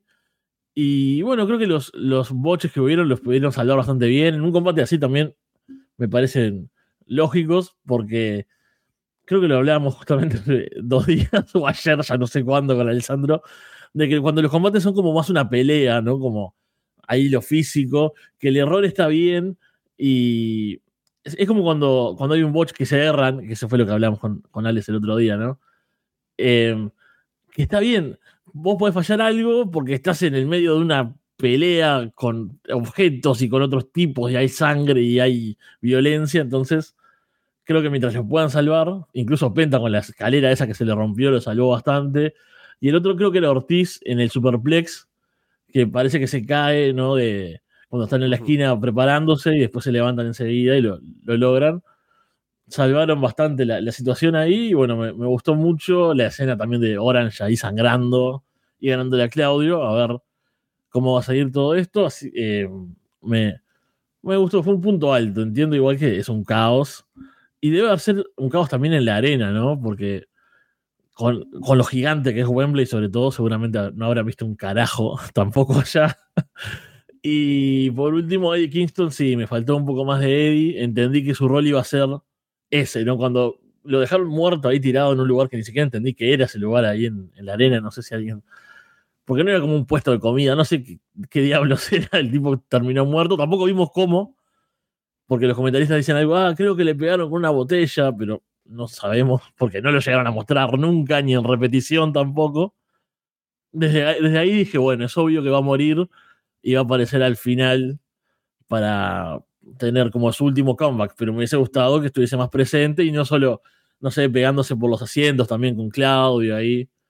Eh, pero ya creo que es algo medio clásico, ¿no? Porque ahora me acuerdo la escena de Eddie bajando con todo ensangrentado y con el bidón de gasolina. No sé, es como medio repetitivo que, su, lugar en estos combates sea morir y volver de forma heroica por la rampa medio muerto para tener un momento final ahí.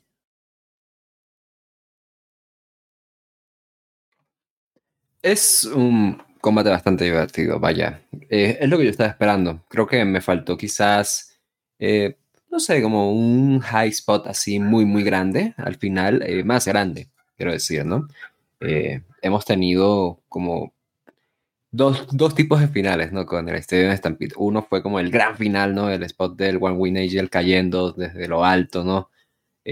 y el otro fue un poquito más wrestling, ¿no? Eh, otra vez con la copa, más, más wrestling, porque es llegando hasta el ring y Sammy Guevara consiguiendo la victoria dentro del ring, frente al público, ¿no? Acá en este caso, vaya, creo que yo esperaba algo más grande, pero fue un combate divertido, aún así. Eh, me, da, risa lo que, lo que decía Fede de esto de sobre los fans, ¿no? Que lo piden las mesas, a pesar de, todo esto. Y me, me hace acordar, no, no, sé si te acuerdas, hace unos años hubo un Máscara contra Cabellera, eh, Psycho Clown contra Pagano, y, y me acuerdo que la gente estaba como de, ay, no, esta lucha no fue extrema, no fue extrema de verdad. Psycho Clown se lanzó en un splash atándose alambres de púas en su pecho a un pagano que estaba en un, en un bote de basura de metal. Pero eso no es suficientemente extremo, ¿sabes? Gente que no se ha partido una uña en su vida y, dice que eso no es extremo. Y eso me permite hacer el way Ah, no sé quién le habrá preguntado, pero alguien le preguntó a Tony Khan de, ay, no, ¿qué, qué tal el Estadio Azteca, no? Eh, para un show, ¿no? Ya que hicieron el Wembley. Ay, no, estaría, estaría bueno. Eh, a mí me encantaría estar aquí, no muy lejos de la casa. De hecho, está acá nada. Eh, eso no va a pasar. Sin embargo, porque muchachos, o sea, se los voy a poner así, muy, muy, un paréntesis bastante rápido. Eso no va a pasar nunca, porque no es, no es financieramente rentable. Te lo, y te lo voy a poner así. Eh, WWE llenó hace poco el Arena Ciudad de México. La llenó, buenísimo. Los boletos con todo eso no están tan caros como, no sé, un concierto en la Arena Ciudad de México. Yo voy a un partido de la NBA este año me salió más caro los boletos para la NBA que WWE. De eso vamos a tenerlo presente. Porque ellos no van por el dinero, ellos van por un, tema de, ah, sí, es México, ¿no? Como, mira, sí, un show en México, lo, lo logramos. El Estadio Azteca, no hay forma que la gente pague por, por ver un show de lucha libre ahí. Un estadio gigantesco, unas entradas carísimas. Mira, algo muy popular, si las entradas son muy caras en México, la gente no lo va a pagar. Peso Pluma no ha vendido más de la mitad de sus entradas porque sus boletos son más caros que los de Taylor Swift. Y Peso Pluma es muy grande aquí en México. Entonces, ahí para que lo consideren. Si no saben quién es Peso Pluma, ahí búsquenlo, ¿no? Eh, volviendo a Stadium Stampede, creo que fue un combate bastante divertido, vaya, creo que me gustó, yo personalmente disfruté mucho Orange, creo que Orange lo hizo bastante bien, es alguien que aprovecharon perfectamente y el hecho de que haya conseguido la victoria acá, pues nos da paso a lo que la gente pues muy eh, correctamente nos comenta en el chat, que es que hace unos minutos en la rueda de prensa de, de Olind, le preguntan a Tony Khan, eh, no, perdón, Orange hace el, reto para que se dé un combate entre él y John Moxley en All Out. Entonces vamos a tener ese combate, pero antes de eso, en Dynamite vamos a tener Orange contra eh, Penta. Que Penta es el hombre más inteligente de este combate, porque él dijo, voy a hacer algo relativamente extremo y luego me voy a ir a cambiar, ¿no? Para verme cool. claramente él sabe dónde está el dinero. Eh, y yo también tengo que hacer también como detenerme y agradecer que estamos viendo el regreso de Santana y Ortiz. Estoy bastante contento de que ellos regresen. Yo soy muy fan de ellos, ustedes lo saben. Eh, y vaya, el hecho de que ya parece que resolvieron sus diferencias o al menos están trabajando juntos, yo lo aprecio muchísimo. Santana agarró más tamaño, ¿sabes? Está macizo. Me gusta ver que haya aprovechado este tiempo fuera para ponerse en buena forma. Eh, Ortiz creo que también de regreso le hacía falta alejarse un poco, ¿no? Para refrescarse, ¿no? Que volviera con unos nuevos aires. Y ahora regreso con Santana, pues yo encantado, ¿sabes? Espero que, que podamos ver más combates de ellos en parejas, como equipo, llegando a los títulos, por supuesto, que es lo que yo he querido. Eh, por mientras vaya a decir que fue un combate divertido, creo que fue de los estadios Stampede uno que yo disfruté mucho, aún así al final, vaya, creo que me quedó a deber. Pero sigo siendo un combate bastante divertido y cumplió con las expectativas, ¿sabes? Solo tengo un par de apuntes adicionales. Uno, que en la promo de Collision, Eddie Kingston dijo que iba a, llegar, iba a dejar a Claudio para el final, lo cual fue mentira porque fue, se lanzó a atacarlo primero él. Y lo otro es que ahora que vuelve Santana, no solamente Santana, es Mike Santana, como lo estuvieron mencionando en comentarios. Y tampoco vino con un atuendo que estuviera coordinado con Ortiz, como que fueran un tag team como antes, ¿no? A mí también me gustaría verlos como equipo otra vez, pero no sé si será ese el plan. Así que solo lo dejo ahí porque me llamó la atención ver eso también. Combate por el título mundial femenino de AEW, Hikaru Shida, Doctora Britt Baker, Saraya y Tony Storm. Saraya entra con We Will Rock You y con toda su familia. Las Outcasts trabajan juntos al inicio, pero pronto se dan cuenta de que no pueden ganar al mismo tiempo. Ahí está la mamá de Saraya en ringside, Saraya Classic, que sujeta a Britt para que Tony la golpee, pero el golpe le cae a la señora, entonces Saraya se molesta más con Tony y ahí hace, básicamente se disuelve la alianza. Tony y Saraya se pelean, la gente apoya a Saraya por ser la local. Ruby Soho aparece para intentar calmar las cosas y Tony también ahí la hace un lado, la golpea, pero de inmediato se arrepiente. Britt y Shida forcejean a un lado del ring.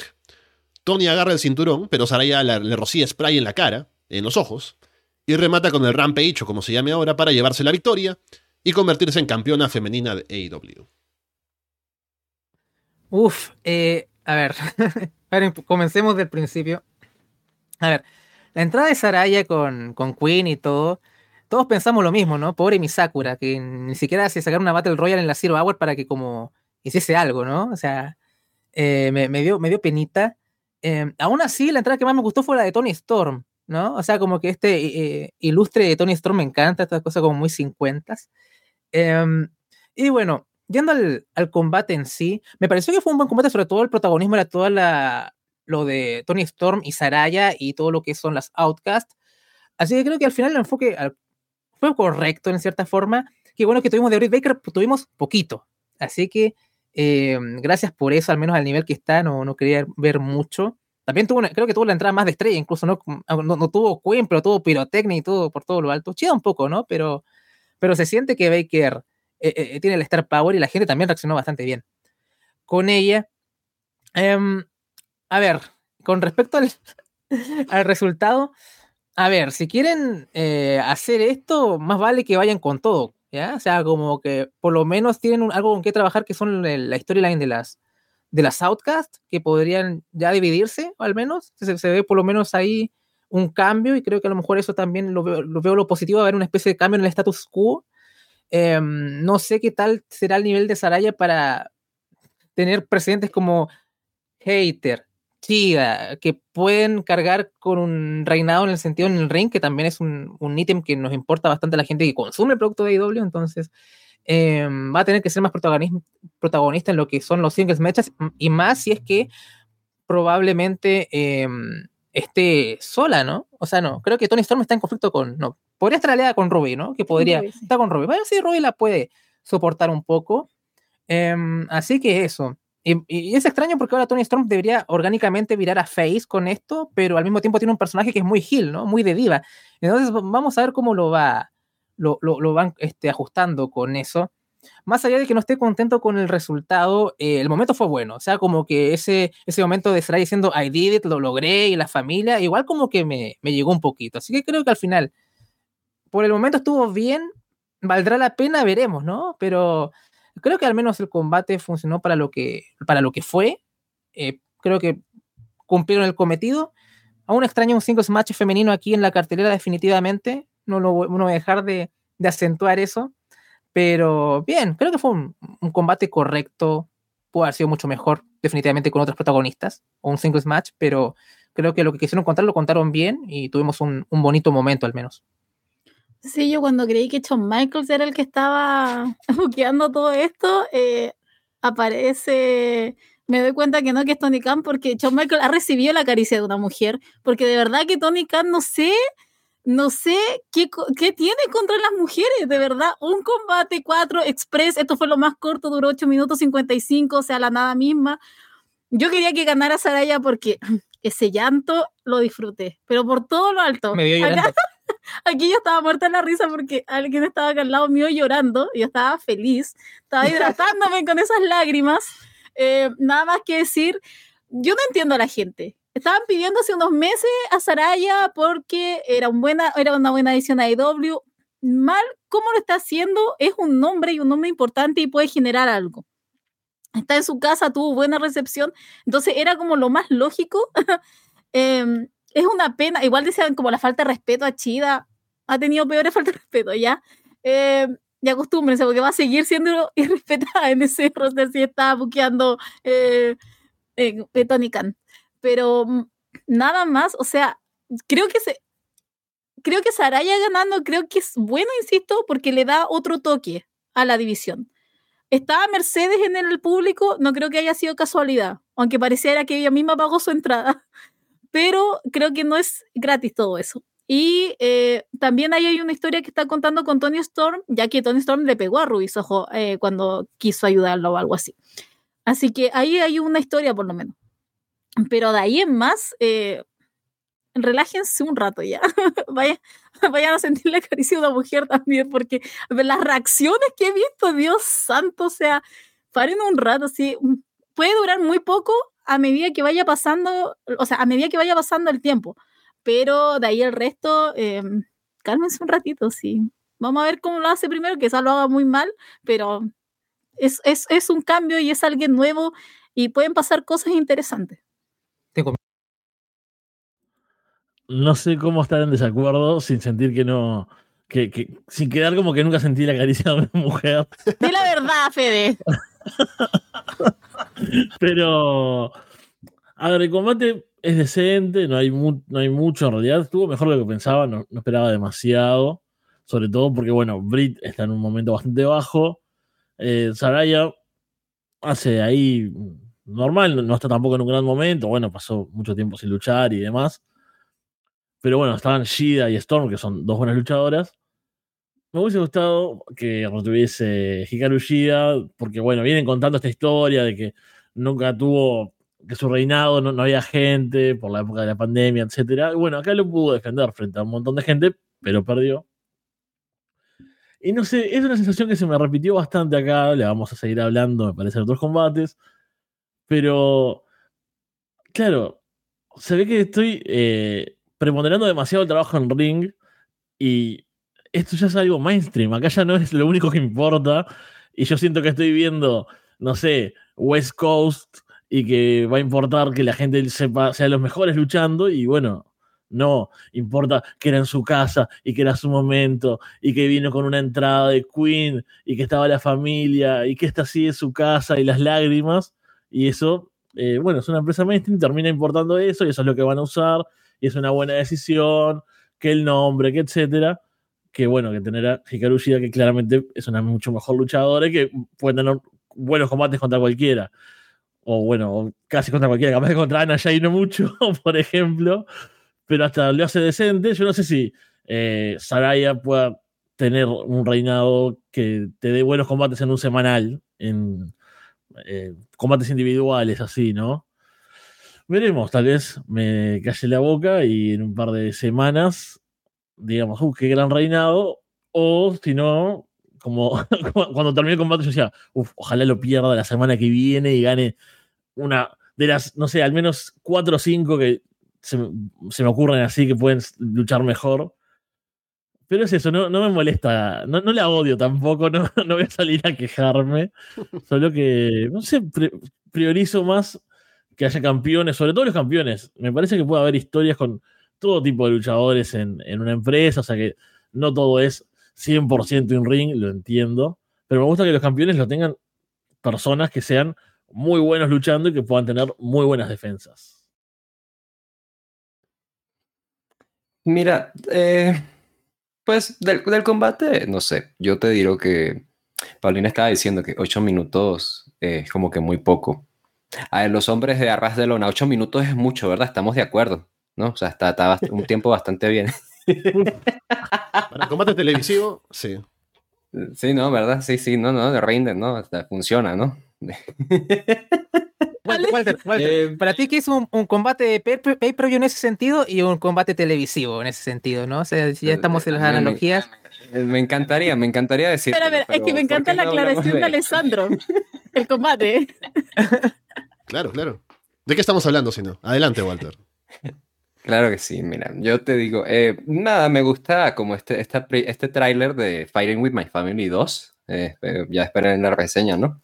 Eh, con Florence Pugh más, más mayor, ¿no? a ver, te voy a decir esto, creo que yo no discuto el, resultado, el hecho el resultado es el que yo quería, el resultado es el que yo la verdad quería, yo quería ver a Saraya como campeona, yo quería, creo que era algo que estaba bastante cantado y el hecho de que la gente vaya, esté quejándose de eso, para mí es como de o sea, ¿qué ibas a hacer? ¿Sabes? Si no hacías esto, em, ibas a perder como esta toma, ¿no? De ella saliendo como campeona con su familia, ¿sabes? Em, y a mí personalmente sí me gusta, sí me gusta ella, siempre me ha gustado su trabajo. O sea, creo que ha pasado muy desapercibido porque, para bien o para mal, hoy en día han salido más y más eh, luchadoras femeninas que han terminado o pagando eh, su trabajo eh, o su influencia, pero vaya, ha sido una persona que ha influido bastante en la lucha libre femenina occidental a nivel mainstream, ¿no? Ahora, digámoslo así.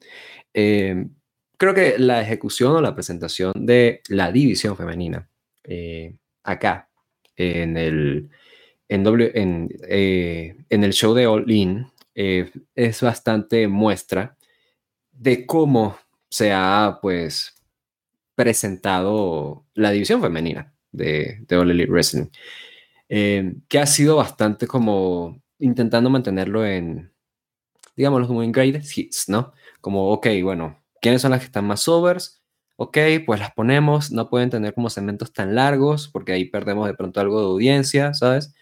Yo particularmente también soy de la idea de que el fan de All Wrestling no ha sido tan recíproco con precisamente cómo se ha, cuando se ha dado oportunidades al, a la división femenina, pero la responsabilidad está más del lado de Elite Wrestling, en este caso, creo yo. Eh, el combate en sí, a pesar de todos estos negativos o de todas estas contras, no creo que haya sido un, un combate malo. Eh, me cuesta pensar que haya un combate malo en todo este show. Creo que hay combates que estuvieron ahí como en el promedio, que estuvieron un poquito por debajo, pero un malo, malo así, terrible, no me pareció. Eh, creo que fue una buena participación de las cuatro. Eh, Chida se ve muy bien. Me gusta que Chida eh, está como, sabes, eh, está coincidiendo mucho su performance con el apoyo del público. Y eso no suele pasar siempre. Y en este caso está ocurriendo con ella, por desgracia, está ocurriendo mientras está teniendo un combate en Wembley con Saraya, como una de sus contrincantes, ¿sabes? Eh, yo no discuto el resultado, creo que es un tema que da a más profundidad del cómo se ha presentado la división femenina de All Wrestling. Sin embargo, para los efectos, creo que fue un combate que se llevó bien, ¿sabes? Como que fue bien llevado, creo que hubo unos buenos spots, las cuatro se conocen ya a estas alturas, Saraya está tomando cada vez un poquito más de, eh, ¿sabes? De, de regularidad, entonces ahí está pues ya presentándose como la estrella que es, porque es una estrella, o sea, la tipa siempre que sale es una reacción enorme, ¿sabes? Eh, y me gustaría ver más cómo se desarrolla esa historia eh, con las Outcast eh, y ver en todo caso pues hacia dónde va a llevar esto porque es una realidad que ha tomado bastante, bastante, bastante tiempo, que es parece la nueva tendencia en el mundo del wrestling a nivel mainstream, al menos. Y pues sí, me encantan los comentarios en el chat, por cierto, ¿no? Hablando de, de cuánto debe durar un combate, ¿no? De eh, cómo se, cómo, ¿sabes? Cómo, cómo, cómo, cómo, manejan, ¿no? Me encantaría algún día vamos a hacer un programa así en Patreon y vamos a hablar, ¿no? Bueno, y tú piensas, ¿no? ¿Cómo, cómo hacen, ¿no? Eh, los primeros cinco minutos, brillo del babyface, ¿no? Este, las coberturas, cómo las hace, el cambio. Cuando, cuando, hace, cuando vas a hacer un spot, lo dices, tienes que, tienes que llamar al spot. Para la gente no te puede escuchar, ¿no? Un John Cena. Eh, o lo preparas todo. Lo, preparas todo antes de, de, de, ir al combate o de forma antes. usa, usa foreign objects, ¿no? No, no, tú vas más a ras de lona, ¿no? Más clásico. ya algún día vamos a hacer algo así, ya, se los prometemos. Pero sí, ahí está. Tenemos luego el eh, Coffin Match, combate de ataúd, Darby Allin y Sting contra Swerve Strickland y Christian Cage. Swerve entra con música en vivo. Darby y Sting entran con Seek and Destroy de Metallica, como en WCW. Darby y Sting se ponen chaquetas con chinchetas. Christian le ata las manos a Darby detrás de la espalda y Darby hace spots ahí con las manos atrás. Sting se lanza desde el filo del ring para romper una mesa con Swerve. Luchasaurus interviene para salvar a Christian, también viene Nick Wayne, luego se van ambos. Darby salta en un coffin drop y cae él solo sobre el ataúd y rebota bastante fuerte. Swerve quiere cerrar el ataúd con Sting dentro, pero Sting bloquea con el bate. Y siempre hay esos spots, ¿no? En los que se cierra el ataúd, pero luego hay una pierna, un brazo que está quedando por fuera. Sting al final le aplica un, a Swerve un Scorpion Dead Drop sobre el ataúd. Darby remata con un Coffin Drop, aplastando a Swerve con la tapa. Lo meten en el ataúd para ganar, pero está la polémica de que el cabello de Swerve estaba por fuera todavía, así que a lo mejor este combate no debería haber terminado. Córtense el pelo. Sí, eh, no, no, no sería la modalidad que sea al contrario, no te cortes el pelo porque eso evitó que perdieses. Yo lo digo, pero la perspectiva de, de Sting y Darby. Ah, ya, bueno, no importa. Eh, el combate sí, ¿saben qué? Eh, yo sé que hay una, hay una tendencia en cierta parte de los fans que cuando AEW va a lo grande, quieren que AEW sea WWE, ¿no? En un sentido de, ok, que esto sea WrestleMania y que todo sea eh, las grandes entradas y todo. Y, y, yo estoy como en el punto medio, ¿no? Como que no quiero que sea sobreproducido como WWE, ¿no? Pero sentí mucho que, que, en, que en, este show, eh, un poquito más de mimo las entradas, ¿no? Y acá agradecí lo de Swerve eh, en particular, eh, con, con, este ítem. No tengo quejas con el, el, stage del show, porque mucho no, que, que fue un poco modesto, no, no me importa mucho, yo veo pro wrestling, eh, pero sí me gustan las entradas, así que por lo menos aquí, y eso también es parte del pro wrestling, así que... Banco, banco mucho eso, Andrés. Gente pesada llorando, ay, la entrada, ay, la producción. Loco, vayan a ver cine, vayan a ver una serie, tengan la caricia de una mujer, como dice Paulina, vayan a tocar el pasto, no sé. Loco, estamos mirando luchitas. ¿Qué carajo me importa la entrada y un tiempo decente. Pero espero entonces que a Fe no le haya gustado el main event. no. ya, espero, porque si no es que se vaya a ver sin otra parte. Mm. No lo espero eso.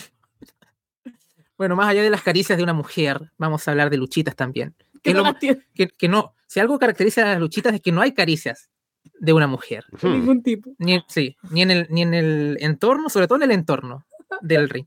Bien, em, a ver, ya, pasando más allá de que sí aprecié eh, la entrada y el mimo de Swerve Em, a mí me encantó este combate, ¿no? Y me sorprendí mucho la entrada de, de Sting y Darby porque nos, pusieron el récord de cuántas luchas han tenido juntos y han ganado 18. Tú retrocedes dos, tres años atrás cuando debuta Sting y te imaginas que iba a tener 18 combates, aunque no haya sido singles matches. Pero yo creo que, lo, los combates individuales, ese ítem se contrapesa con que la mayoría han sido como combates con estipulación, ¿no? Entonces, eh, eh, me, sorprende bastante que Sting a la edad ya está en sus 60 y tantos, haya tenido casi 20 combates en AEW y han sido muchos de ellos exigentes en lo físico, en especial para alguien de su edad. Y acá el tipo no decepciona en lo absoluto. Eh, me da pena lo que pasó con Ayer Fax, pero Dios que agradecí a Christian Cage acá, porque realmente siempre es un, un goce. Me, encantó que en su entrada, en vez de la cuenta regresiva numérica, haya sido como el reloj del Big Bang, ¿no? Hace como con. Eh, fue un, fue un, gran, un gran toque igual extrañé a Air Fox en la periferia del combate, ¿no? Porque pensé que con esta historia que nos estaba contando de como la redención de Air Fox, pensé que iba a jugar un papel y vimos a Nick Wayne, pero no vimos a Air Fox. Y pensé que iba a ser una gentileza tenerlo ahí por último, ¿no? Si total es un combate de ataúd y tanto caos, no me... lo hubiese agradecido, pero bueno, pobre Air Fox estuvo ahí, casi. Y, em, a ver, em, todos esos spots con Darby golpeándose contra el ataúd, eh, abollando el ataúd, este tipo. Eh, y sabes que tengo la, impresión de que a tener una carrera longeva es lo más hilarante, ¿no? Siento que, que no sé cómo, cómo se libra tanto, eh, pero, pero realmente este es uno de los combates que me pareció el, el punto, el punto alto. También vimos ahí a Luchasaurus como, anulando un poco el factor Nick Wayne, pero tampoco fue la gran cosa toda esa, esa parte. Em, por lo menos creo que fue divertido, la gente vibró. Imagínate, ¿cuándo habrá sido la última vez que Sting pisó un ring en el Reino Unido? Habría que buscar ahí en, en, la, Wikipedia, ¿no? Entonces, eh, me pareció por lo menos eh, un combate muy, muy sobresaliente. Em, curiosamente, me sorprendió que el que se haya ido al ataúd haya sido eh, Swerve y no Christian Cage. Uno pensaría que como es, es el más sacrificable, ya perdió con Darby no hace mucho, entonces dije, ah, bueno, otra raya más al tigre. Y uno también quiere que protejan un poquito más a Swerve, porque siempre, siempre pierde el pobre tipo, ¿no? O sea, como que el tipo se esmera en la presentación, se esmera en el ring, el tipo lo tiene todo, el total package, como dicen, y al final, como que los resultados no se le dan. Y como que quiero. Yo pensaba que este iba a ser el año de Swerve y no lo terminó siendo del todo, comillas, porque en verdad le han dado mucho spotlight. Es como dulce y agraz, ¿no? Pero espero que eso se traduzca en victorias en el futuro. Pero muy buen combate. Y espero que jueguen con ese chistecito del pelo ahí afuera del ataúd. Que técnicamente no todo el cuerpo estuvo adentro. Así que estuvo, estuvo divertido. Eh, a mí me gustó que la primera mitad del combate haya sido Christian Match, porque realmente Christian fue el que llevó todo ese combate en la primera mitad. Él estaba ahí, él estaba dando los golpes. Lo único que se me pasaba por la cabeza es que a Vince McMahon no le gustaba, porque lo encontraba feo, ¿no? ¿Qué era lo que pensaba Vince McMahon de Es guapo. Qué poco gusto de Vince McMahon. Pero lo encontraba y lo veía, lo encontraba tan guapo, de verdad. Es otra cosa, Christian. Así que estaba muy feliz de que por lo menos en la primera mitad él estuviera y sea el eje central.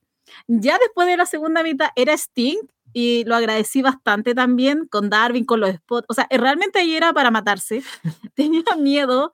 Em, hubo un spot en donde estaba Christian con la silla afuera y yo juraba que Christian iba a salir de la silla y se iba, iba a chocar todo Darby Allin. Y dije, menos mal que no, resistió, aguantó por lo menos Christian ahí y ah, tomó el, el golpe pero de verdad que a mí esto me gustó bastante, me gustó mucho y leí un comentario que decía, eh, All In es un escenario tan grande que uno pensaría que alguien como Sting quisiera retirarse en, en un estadio así o en un evento como este, pero ni siquiera está por si acaso. O sea, el hombre lo único que quiere es matarse y puede todavía porque no luce triste como cierto combate que tuvo hace, ¿cuánto fue el combate de Ric Flair? Que daba pena realmente, pero aquí no fue el caso, o sea, lo de Sting hasta le ayudó bastante el maquillaje porque uno pensaría que está en los 40, de verdad, y no en los 60 pasados, así que por lo menos de verdad que yo no tengo nada más que decir de este combate. Estuvo bueno, estuvo entretenido. La primera parte me gustó que lo haya tenido Cristian,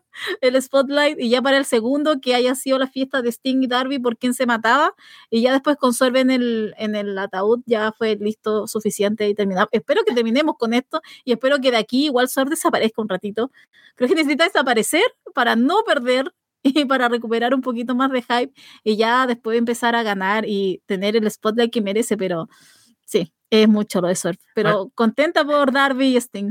Oye, pero ahora hablando del, del Ric Flair, el último combate, ese debe haber sido un combate de ataúd. O sea, ponen a Ric Flair en el ataúd y no lo abren más, lo mandan directo a la, a la morgue, ¿no? Porque casi la, casi la ve el pobre, ¿no? Casi hasta, hasta, hasta, fingió, hasta fingió un ataque al corazón el pobre, y casi me lo creí, el maldito. Hay que verlo de nuevo, hay que revisionarlo. Bueno, lo siento, perdón. Yo nunca llegué a verlo ese combate, así que podría, podría verlo si alguien, si alguien se suma a, sufrirlo de nuevo. Pero, me encantó. ¿Sí?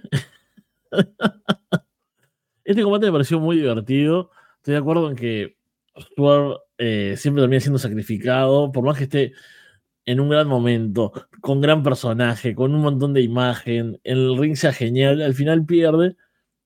Cierto que no, no siento que baje el personaje, ¿no? No se siente como un shower, ni se sienta enterrado, o sea, le encanta decirle a la gente.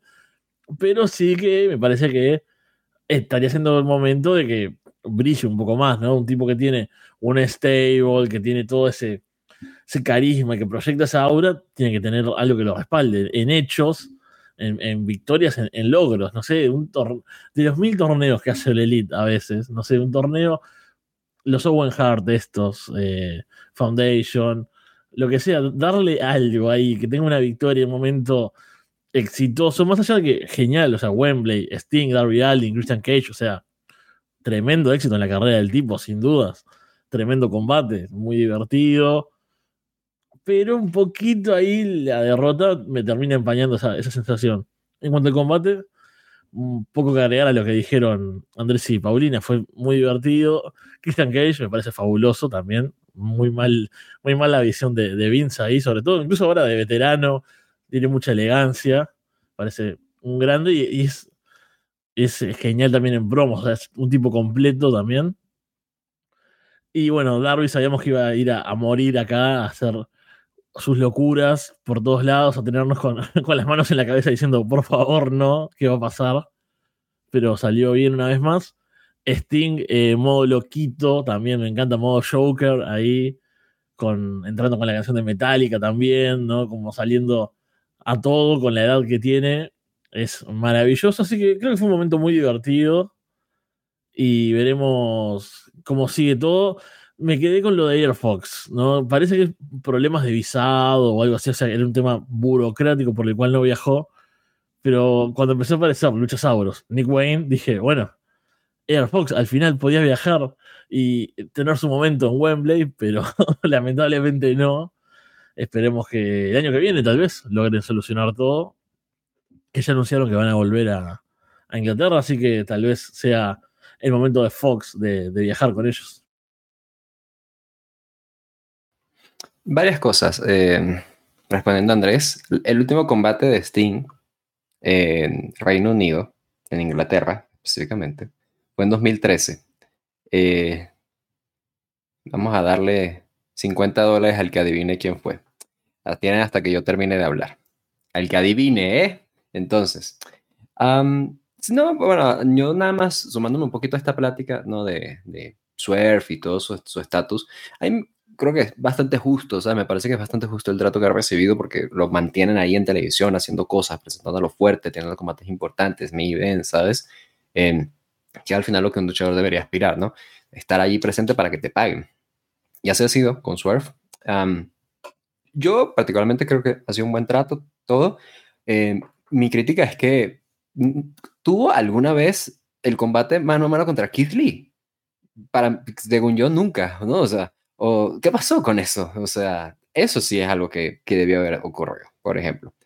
hablando del combate, creo que un combate, no, bastante divertido. De la parte de, de el show, a mí me estaba así faltando un poquito como que, vaya, necesito que me muestren aquí como que de parte de los luchadores, ¿no? Como que, a ver, unas cosas que me demuestran que esto es un gran show, ¿no? Pues tuvimos la entrada allí que sí de eh, em, los Young Bucks vestidos como Freddie Mercury, eh, Jack Perry llegando en, en, su, en su limo, ¿no? Eh, que no es tan limo.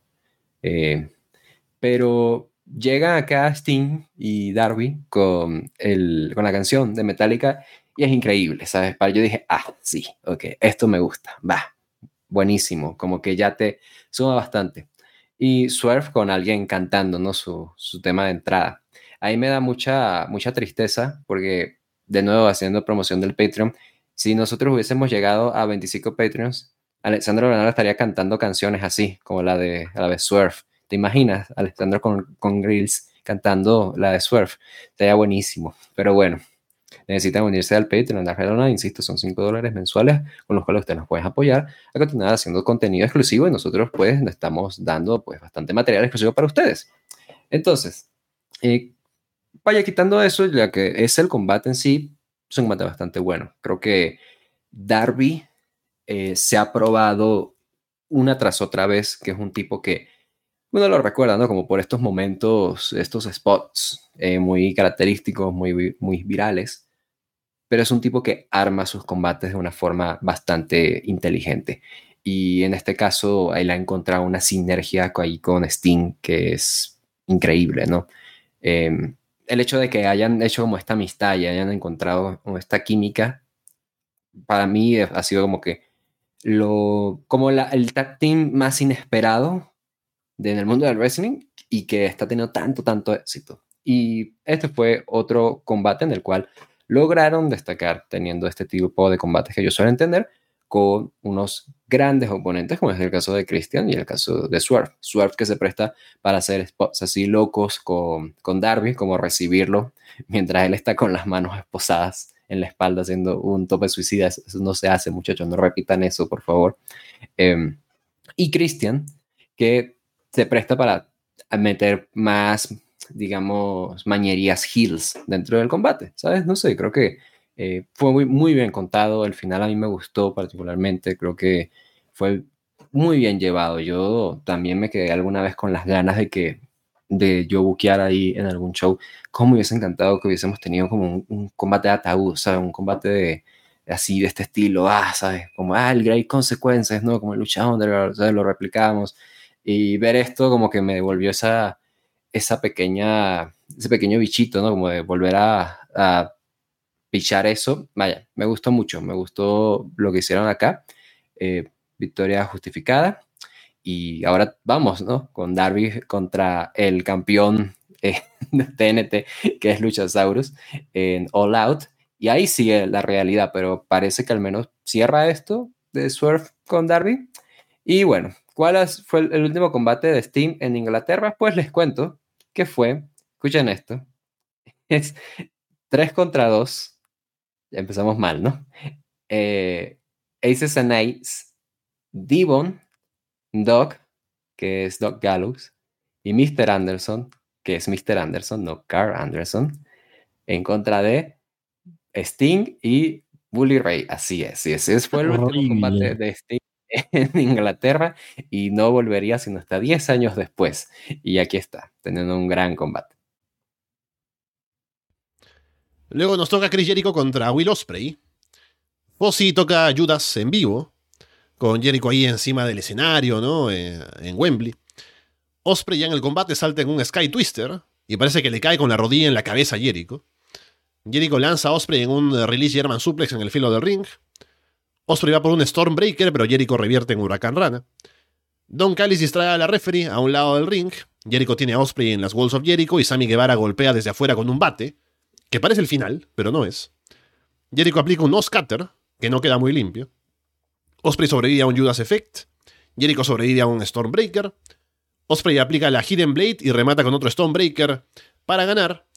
Y luego del combate el otro detalle es que Sammy quiere acercarse a Jericho, pero Jericho lo hace a un lado.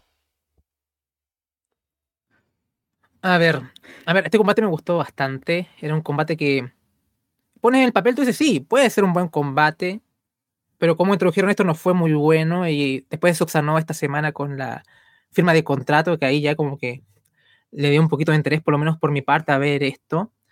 Em, a ver, creo que Jericho, este, este, tipo es increíble, cómo satisface su ego y siempre sale con la suya, ¿no? O sea, y no lo digo en el mal sentido, eh, eh, creo que es un ego un poquito más positivo que el de Cien ¿no? O sea, como que igual es más servicial a otros. Me recuerda al ego de Cody un poco, o sea, será todo lo mesiánico y todo, pero por lo menos trata de dirigir y canalizar esa energía también a poner ver a otra gente.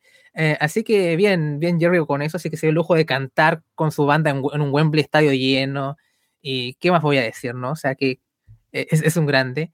Um, Jericho jugó a ser directamente a esto y era extraño, ¿no? Porque acaba de recibir el, o sea, Cáliz le acaba de hacer como la traición con la pintura y al final lo terminó atacando Osprey, pero al final eh, escucha la firma de contrato y se, siente que Jericho es el heel y en el ring Jericho básicamente es el heel porque va por los golpes bajos y va por todo este tipo de, de artimañas Em, y bueno, tenía que hacerlo así por el público que es Wembley, y estaban todos, comillas, de la casa Osprey, y que es inteligente, pero al final era extraño, ¿no? Te lo plantean como, como un Jericho Babyface, después se arrepienten y van acá, y es muy, muy, muy errático en eso, y era, me, me había costado un poco ahí entrar en sintonía, pero fue un buen hacer, me recordó al Chris Jericho de 2022, fines de 2021, un Jericho más, cuando estaba con ese Jimmy que de nuevo recitando al, al Lionheart, me me lo recordó un poco más en esta ocasión. Imagino la motivación de estar en un, público así. Espero se mantenga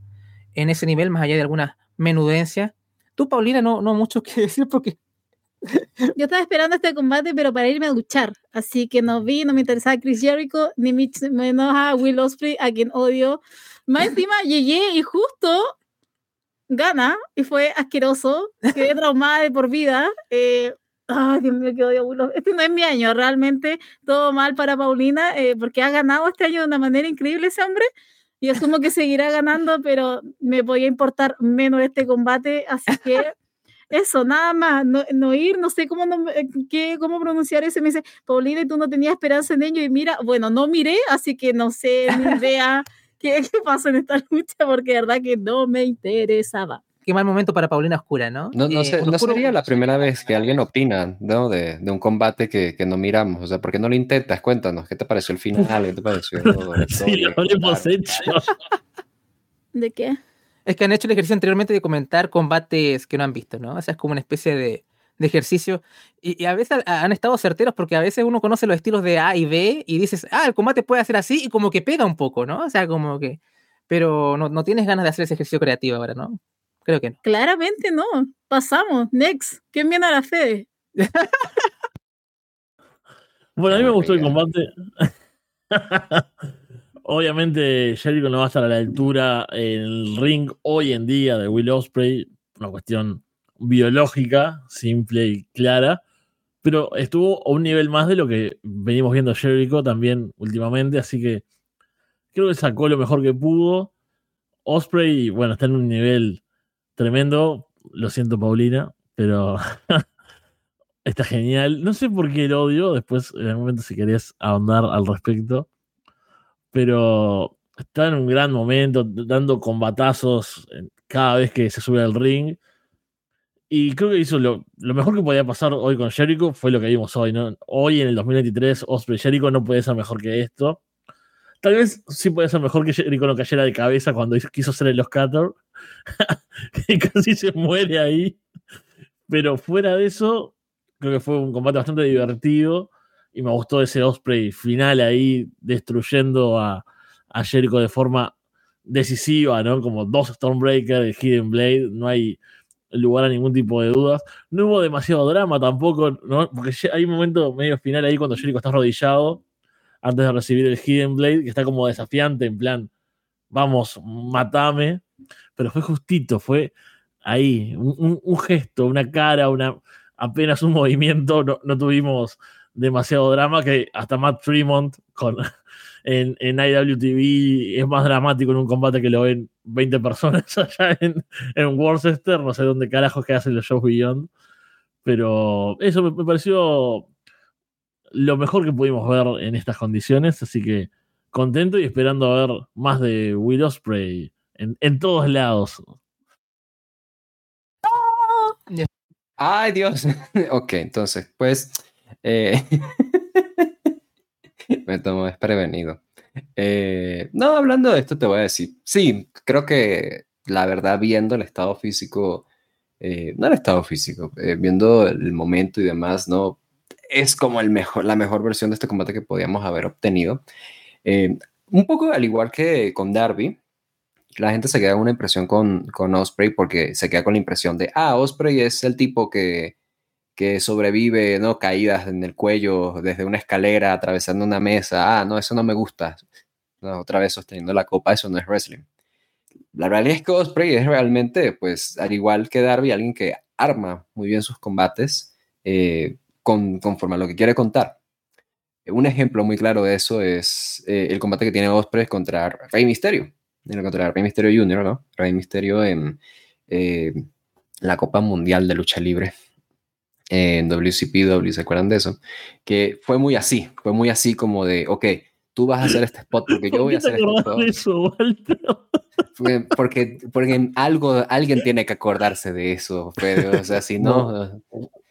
Qué grande. Sos- eh, estoy muy contento de verdad de estar haciendo un programa con, contigo y que traigas una referencia de WCPW que no me acordaba que existía, mucho menos que habían tenido un combate. Osprey y Rey Misterio. Genial, genial. Sí, Perdón, sí, sí. No, no, gracias. Eh, ni, y no fue ni la final. Pero vaya, fue algo así, ¿no? en el sentido de que fue como de yo hago este spot y, y tú respondes a este spot porque yo hago esto, ¿no? Como muy así. Y este combate fue también muy así, ¿sabes? Ahí me tocó eh, como algo sorpresivo el hecho de que Jericho actuara medio heel o actuara heel de plano en este combate, porque yo estaba pensando como que, qué raro, o sea, a ver, dentro, pensando muy, muy la historia, a mí no me hace sentido que Jericho actúe como heel, e intenta hacer trampa, ¿no? De golpes bajos y qué sé yo, teniendo a Sammy en su esquina. Porque si ustedes recuerdan, una de las principales quejas que tuvo Sammy Babyface o Daniel García Babyface con Chris Jericho es que ganaba con, trampas y que les ganó a ellos además con trampas. Daniel García le dijo, no, yo sabía que tú podías ganar y ser campeón mundial eh, de Reign of Honor, pero le ganaste a, a Claudio con trampa, ¿sabes? Estoy decepcionado. Y Sammy también, como de nos ganaste a, nos, a, a- a Daniel y a mí con, con trampas, no nos jugaste limpio. Eh, entonces que actuar así, como de, ah, en este caso sí está bien porque, porque Sammy está en la esquina de Jericho, es como que no le había encontrado sentido. Ya luego viendo el post-match, me pongo a pensar, ah, ok, pues es un poquito más historia, ¿no? De Jericho teniendo una actitud más tóxica, actuando como un, anda, de, de todos díganlo conmigo, como un Judas, así es, cinematografía. Entonces, hablando de esto, eh, sí, creo que la historia va a continuar y va a continuar con esto. Eh, yo creo que es bastante obvio que están apuntando a un Chris Jericho contra Sammy Guevara. No sé qué tan grande sea una victoria sobre Chris Jericho a estas alturas para Sammy Guevara, siendo que Jericho ha tenido varias derrotas importantes de forma consecutiva, ¿sabes? Um, pero yo espero que ya eso, o sea, lo que es el combate, insisto, se llevó muy así como de esta parte de Chris Jericho, insisto, como de, ah, yo hago este spot porque tú revertiste este spot, ahora yo hago este contraataque porque tú hiciste esto. Fue muy buen llevado en ese caso y es un momentazo para Osprey, ¿sabes? Y es un momentazo para Chris Jericho. O sea, ponte a pensar que Chris Jericho tuvo su último combate en WWE en el Greatest Royal Rumble y él deja WWE para hacer cosas diferentes y lucha contra Naito, contra Okada, contra Omega, llega Elite Wrestling y logra hacer esto, ¿sabes? Y vaya, yo creo que lo que está haciendo acá hasta ahora está haciendo un buen trabajo. Eh, quiero ver hacia dónde va esta historia con Sammy, que me confunde un poco, insisto, pero por mientras, he de decir que tuvo una buena versión de este combate y es de hecho la mejor versión de este combate que podíamos haber obtenido. Nigel McGuinness en el ring anuncia que Son 81.035 espectadores pagados entrando a este show, que es un nuevo récord mundial en un evento de pro wrestling. Pasamos a lo que sería el, el penúltimo combate de la velada, título mundial de tríos de AEW House of Black contra The Acclaimed y Billy Gunn. Acclaimed y Billy usan la estipulación para pedir que el combate sea no holds barred. Billy quiere saltar hacia afuera, pero Julia Hart se pone en el camino. Billy directamente le dice chúpala, ¿no? Y aplican un scissor me timbers, ¿no? Y me, encanta la indignación de Nigel McGuinness en comentarios. Billy cubre a Buddy luego de un Faymaster, pero Julia saca a Aubrey Edwards del ring. Malakai derriba a Billy con The End, como le ganó anteriormente, pero cuenten dos. Le aplican el Arrival y Mike Drop a Brody, pero cuenten uno. Billy aplica un Faymaster, otro Arrival, otro Mike Drop sobre Brody, y así se llevan eh, la victoria. Y al final, House of Black reconocen a The Acclaimed y a Billy como campeones, y Bowen cierra con una promo para hacer el tijereteo final. Disfruté el combate, no fue exactamente lo que esperaba, tenía como una imagen en mi cabeza del final, quería como que Daddy Ass, quería que Billy Gunn fuese el que hiciese el pin, como que él diera el golpe de gracia, o sea, que fuese el final, ¿no? Que después de haber caído dos veces, se llevase el pin cualquiera, ¿no? Tal vez tenía más sentido que fuese Malakai, pero quería como esa imagen y no me la dieron y quedé un poquito decepcionado por eso, pero sería más culpa mía que del, que del combate. Es gracioso que al final todo esto de que eh, la diferencia Daddy Ass y Badass Billy Gunn simplemente es que el tipo promovió el sexo oral frente a una mujer, nomás simplemente, ¿no? No hubo mucho cambio eh, de, un Billy Gunn a otro Billy Gunn, la verdad de las cosas. Em, la indumentaria de House of Black sé que es, es, común en los luchadores de vestirse de blanco para ocasiones importantes, pero sentí muy fuera de gimmick esto, ¿no? O sea, literal te, llamas House of Black y, estás de blanco, ¿no? Y queda un poco, un poco raro. Simplemente es un pequeño nitpick, la verdad, es una estupidez, pero me, me molestó un poco. Definitivamente le quitaron el aura a... No, no, no, no of Black, sino el aura a Julia Hart. Yo lo había dicho anteriormente en el combate entre Andrade y um, Buddy Matthews en el ladder match, que como que están manejando como una especie de aura con Julia Hart, como una especie, no sobrenatural, pero como leve, ¿no? Como un poquito esa cosa más eh, etérea. Y en ese ladder match como se perdió y acá fue como que lo terminó de matar. Entonces, creo que eh, como que parte importante de la, presentación de House of Black era como esto, esto que tenía Julia Hart y sintió que ya se perdió conmigo, por lo menos desde mi punto de vista.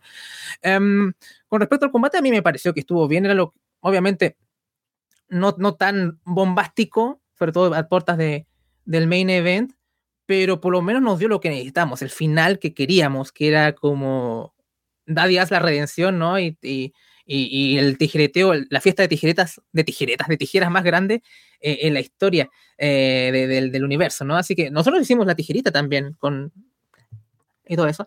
Eh, así que podemos estar contentos con, con respecto ¿Por cuánto a tiempo? Sí, por lo menos. Así que así que poco, poco más, al menos lo disfruté. Sí, a mí igual me gustó harto, era lo que estaba esperando, quería, después de haber visto a Osprey ganar, fue como necesito sacarme esto de mi cabeza, necesito una alegría, y me la dio Tony Kant, entonces, ¿qué más puedo decir? Estaba feliz, encontré que fue bueno el combate, eh, no tuve esa queja con el final, sí hubiera querido un clímax más potente, pero bueno, es lo que tenemos. y Las tijeras no fueron el no, pues antes de cuando hicieron el ah, pin, a eso. Basta, basta. El, el, chiste con doble sentido está ahí, eh, por favor. No hay clímax, hacen tijera 80.000 personas, ¿no? O sea, bien. Eh, no voy a decir nada. Entonces, creo que por lo menos ahí yo, terminaron bien y ya después terminaron con sus tijeras. Asumo que eso fue el clip. No sé, no entiendo. Que quedé atrás. Así que por lo menos en ese sentido quedé feliz con Adidas, campeones. Ahora House of Black no tengo idea. Y cuando le hicieron a, lo, Julia lo que le hicieron, yo solo pensaba, ¿estará feliz Fede? ¿Estará, lo esperó, lo, quería verlo? Mm, pero era lo único que pensé en ese, en ese momento y de ahí en más feliz por Dadias, feliz por esta victoria y feliz por nuestros campeones ahora de trío. No sé cuál será el futuro de House of Black, pero... Push for the King. Ah, no sé, no, no sé, hay algo que no termina de conectar con Brody King como para que diga sí, que vaya solo. No, así que, pero vaya eso. Ladra como Bron Breaker, a lo mejor ladró antes que él. Oye, sí, a todo esto hoy día me acordé mucho de Bron Breaker, con los ladridos, con la Spear, entonces como que hoy día el Bron Breaker siempre está presente. Qué terrible. Yo soy la, voz de la, de la disonancia acá, pero. Yo entiendo igual, ¿no? Era el momento, Acclaim, la venganza de Billy Gunn, pero ¿cuántos años tiene Billy Gunn? Tiene como 50 años, ¿no? ¿Más? ¿50 y poco, tal vez? Tal, alguno si quiere lo, lo busque No, seguro más, seguro más, ¿no? Más 53, por ahí, no sé. A mí me hubiese gustado, ya que estamos hablando de, deseos y de cosas así como fantasiosas, que ya que volvió de, de su falso retiro, que dijera, bueno, ahora sí, se juega todo, si pierde acá y no logra ganar los títulos, se retira y que perdiera acá. 59. 59 es la mía. bueno, está muy bien el hombre, ¿no? 59 años. Pero capaz que era un gran escenario para retirarse. Wembley, el, evento con más eh, entradas pagadas en la historia y lo que sea. Y pasa que me gusta mucho House of Black, ¿no? Eh, me gusta mucho en el ring, me gusta mucho en el estilo, ¿no? Todo esto así, black metal, tipos con las caras pintadas y oscuridad, Julia Hart, o sea, tiene todo cosas maravillosas para mí. Y una vez más, son los luchadores que en ring me gustaban más de los dos que estaban enfrentándose, de los dos equipos en este caso, y perdieron. No es que el claim sean malos, al contrario, han mejorado muchísimo desde cuando los empezamos a ver, cuando tuvieron su reinado de parejas y demás pero ver a House of Black cubriendo, o sea, cubriendo, perdón, eh, defendiendo los títulos con esta estipulación que tenían cuando lo hacían, me parecía genial, era algo que hubiese querido seguir viendo por más tiempo y no sé, no se me hace tan interesante un reinado de Acclaim con Billy Gunn como se me hace un reinado de House of Black, que pueden enfrentarse, por ejemplo, a una versión de la facción ingobernable ahí, ¿no? Con Rush, Andrade, que pensé que iban a ir por ahí las cosas entonces, no estoy muy feliz con el resultado, pero el combate en sí estuvo divertido, tampoco fue un, gran combate. Pensé que cuando Brody King resistió todo, iba a ser la revuelta ahí de la House of Black y iban a poder ganar, pero lamentablemente no. Y bueno, a ver qué sigue para ellos, que es un poco también la duda que me queda, porque no le estaban dando demasiado siendo campeones de tríos. No sé qué les van a dar ahora sin los títulos tampoco.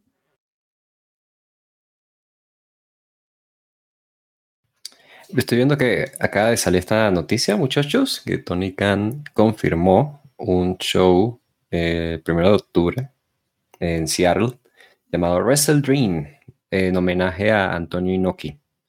Eh, no, más detalles, nada más eso. Eh, pues ya, ¿no? Ya, ya veremos qué tal. yo, la, verdad es que, insisto, creo que una de las fallas de, de este show, como ha ocurrido lamentablemente, bien para mal para eh, All Elite en sus grandes eventos, es como el ritmo del evento. O es, que no, tienes como un combate de ataúdes y un combate sin descalificación y tienes eh, todavía unos títulos por disputarse, ¿sabes? Como eh, a mí me choca de pronto que esta historia, o esta realidad que tiene hasta dos meses ya de historia, la pongas como esa, ese combate para más o menos preparar al público antes del main event porque tiene que estar entre el, el, combate individual anterior, que es el de Jericho y Osprey, y el main event. Entonces, como me rompe un poco, ¿sabes? y sobre todo porque es una realidad que he tenido bastante tiempo y para tener tanto tiempo ha sido bastante, pues sí, anticlimática, ¿no? Como hemos llegado hasta, hasta este desenlace. No sé si es porque ha ocurrido su mayoría en Rampage o en Collision, ¿sabes? Eh, más bien, en Collision, House of Black ha estado en realidad sí con Andrade, ¿sabes? Entonces, como de. Me hubiese gustado ver más de, de estos. incluso cuando. el, el buque en general de la House of Black ha sido bastante eh, eh, eh, inconsistente, ¿sabes? yo ni siquiera recordaba esto de, la, de las reglas que ponían los, los rivales al título de tribu. De pronto dicen, no, no holds bar. Es como, ah, sí, es cierto que ellos pueden poner sus su estipulaciones. Qué desaprovechado ha estado esto, ¿no? Em, eh, al punto de que ha sido hasta de burla. Yo me acuerdo una vez los Best Friends retaron y ellos inventaron cualquier cosa antes de salir a retar, ¿sabes? Pero es que ha sido muy inconsistente. House of Black a veces son tipos que pueden lavarle el cerebro a las personas escupiéndole black meats, como a Julia Hart, y, y otras veces, ¿sabes? Son mortales, entonces no sé. Es inconsistente. Eh, el combate en sí, yo creo que en general fue muy bueno, creo que fue muy bueno para el público además, porque te recuerda lo overs que están de Acclaim. Y es que de Acclaim están bastante, bastante over. Eh, algo que no ha sabido capitalizar IW es como esos enfrentamientos o esas coincidencias cuando unas personas están overs con otras. Em, por ejemplo, eh, The Acclaim hubo un punto en que estaba muy, muy, muy, muy over. Traen de regreso a FTR. Ah, pues vamos a hacer dinero, vamos a enfrentar a The Acclaim y FTR. No, porque, ¿sabes? Te queremos hacer este combate con los Jump Bucks y The Acclaim, pues sí, pero vamos a mantenernos en otra cosa, ¿sabes? Como ha pasado así en el pasado. Recuerdo que, por ejemplo, llegó a suceder algo así similar con, eh, con Santana y Ortiz. Me parecía muy obvio que Santana y Ortiz iban a ir contra los Lucha Brothers porque estaban como en buen momento las dos parejas y de pronto, no, pues que queremos que Jungle Boy y Lucha Sauro sean campeones. Yo no discuto esa decisión, pero ¿sabes a lo que me refiero? Creo que algo aquí similar pasó con The Acclaim. Hubo una temporada en la cual ellos se perdieron un poco precisamente porque es como de, si queremos darles algo, no queremos que sean los títulos de pareja. Entonces, bueno, vamos a, a pensar. Y hacen esta historia y se van y llegan hasta acá. El combate, sin embargo, te recuerda los overs que están la gente haciendo las tijeritas, todo, o sea, te recuerda lo grandes que son trabajando combates, han mejorado a un nivel increíble. Billy Gunn los está mentoreando de verdad, no solo dentro del kayfabe, sino de verdad y se nota, porque su acto es uno muchísimo más completo. Y eso ha impactado también su rendimiento en ring. Y creo que han tenido un gran rendimiento en este, en este combate que tuvieron en Wembley. Es, es, una victoria que no discuto, ¿sabes? Porque al final es un buen momento, eh, es una historia que ellos nos fueron contando ellos mismos, pero es una, una historia que la gente compró. Al final, eh, cuando fue el Dynamite que volvió Billy Gunn, la gente estaba como animada, ¿no? Y como que compró esta historia, a pesar que, insisto, fue como bastante, ¿sabes? Anticlimática la gente como que, ah, sí, ok, ya, oportunidad para Billy porque es el papá de ellos, sí, vamos, ¿sabes? Como la cooperaron fácil. Entonces, ¿por qué no? Yo creo que está bien y, y me agrada ver a The Acclaim, ¿sabes? Se convirtieron en mi team favorito, básicamente, y me gusta ver que han tenido esta victoria. Eh, lástima que hayan sido algo víctimas de las circunstancias y el mal buqueo o el mal timing digámoslo, como lo manejó pues All Elite. Bien, estamos por encima de dos horas y estamos ya en el main event y este maldito combate no me va a permitir ser breve. Título mundial de AEW MJF contra Adam Cole. MJF entra con un trono, ambos se ponen la camiseta de Better Than You Baby al inicio. Max anima a la gente a hacer un cántico de deportividad y aprovecha para hacerle un piquete a los ojos a Cole. Cole en un momento pone al referee de escudo, Max le reclama por hacer eso y Cole la aprovecha. Cole le dice a Max que, aunque sean amigos, él es mejor, que lo tenía vencido en el combate anterior. Max finalmente se lanza en un tope hacia afuera, luego de no haber querido hacerlo un par de veces. Cole lanza a MJF en un Brainbuster sobre las gradas metálicas que lucen muy duro. Max tiene a Cole para aplicarle un Tombstone Pile Driver sobre la mesa de comentarios, pero decide no hacerlo. Y luego Cole sí le aplica el, el Tombstone a Max sin pensarlo dos veces. Se aplican clothesline al mismo tiempo, como un doble clothesline, y caen cada uno con un brazo sobre el otro. El referee cuenta tres, así que marca doble ping, y el combate termina en empate, supuestamente. Cole toma el micrófono y le pide cinco minutos más a Max. Max dice que no, que no alcanza con cinco minutos, así que lucharán ahora hasta que haya un ganador en el puto Wembley. Golpean al referee por error. Ambos intentan hacer un spot de Eddie Guerrero con una silla. Cole le aplica un Panama Sunrise a Max en ringside. Va por otro en el ring, pero Max pone al referee para que él reciba el Panama Sunrise. Max eh, se pone el anillo de Dynamite, pero decide al final no atacar a Cole y guardarlo. Roderick Strong se mete al ring y le da un golpe bajo a Max. Cole le pregunta a Roddy qué está haciendo aquí, pero va por el Panama Sunrise, remata con el boom, cubre. El referee tarda en llegar porque está aún lastimado y Max sobrevive a la cuenta. Roddy le pasa el título a Cole. Cole se quita la camiseta, va a golpear a Max, pero se arrepiente y Roddy se va molesto. En todo eso, cuando Cole está hablando a Roddy afuera, Max lo atrapa en un paquetito para llevarse la victoria. Y también mencionar lo que pasa después para cerrar, que es que Max quiere animar a Cole luego del combate. En el título de parejas de Ring of Honor, mira que todavía somos campeones, pero Cole lo tira a un costado. Y Max ahí dice, ah, seguro nunca fuiste mi amigo. casi como que se pone a llorar, dice que ah, solo querías el título. Así que le tira el cinturón a Cole y le da la espalda, así como había hecho ya Adam Cole anteriormente, esperando que lo golpee. Roddy vuelve para decirle a Cole que sí, golpéalo, ¿no? Pero Cole al final no golpea a Max y se dan un abrazo. Wow, es una montaña rusa esto, de buenas cosas y no tan, no tan buenas. no sé qué me estás mostrando. Ah, ya. Em, bueno, la amistad acá triunfó, sobre todo. Eh, no voy a cantar la canción de los enanitos verdes en esta ocasión, será para otra. Em, a ver, primero me estaba, disfrutando bastante esto porque hacen, eh, hacen todo este juego de las camisetas del Better Than You Baby, que creo que fue un elemento bien utilizado dentro del combate.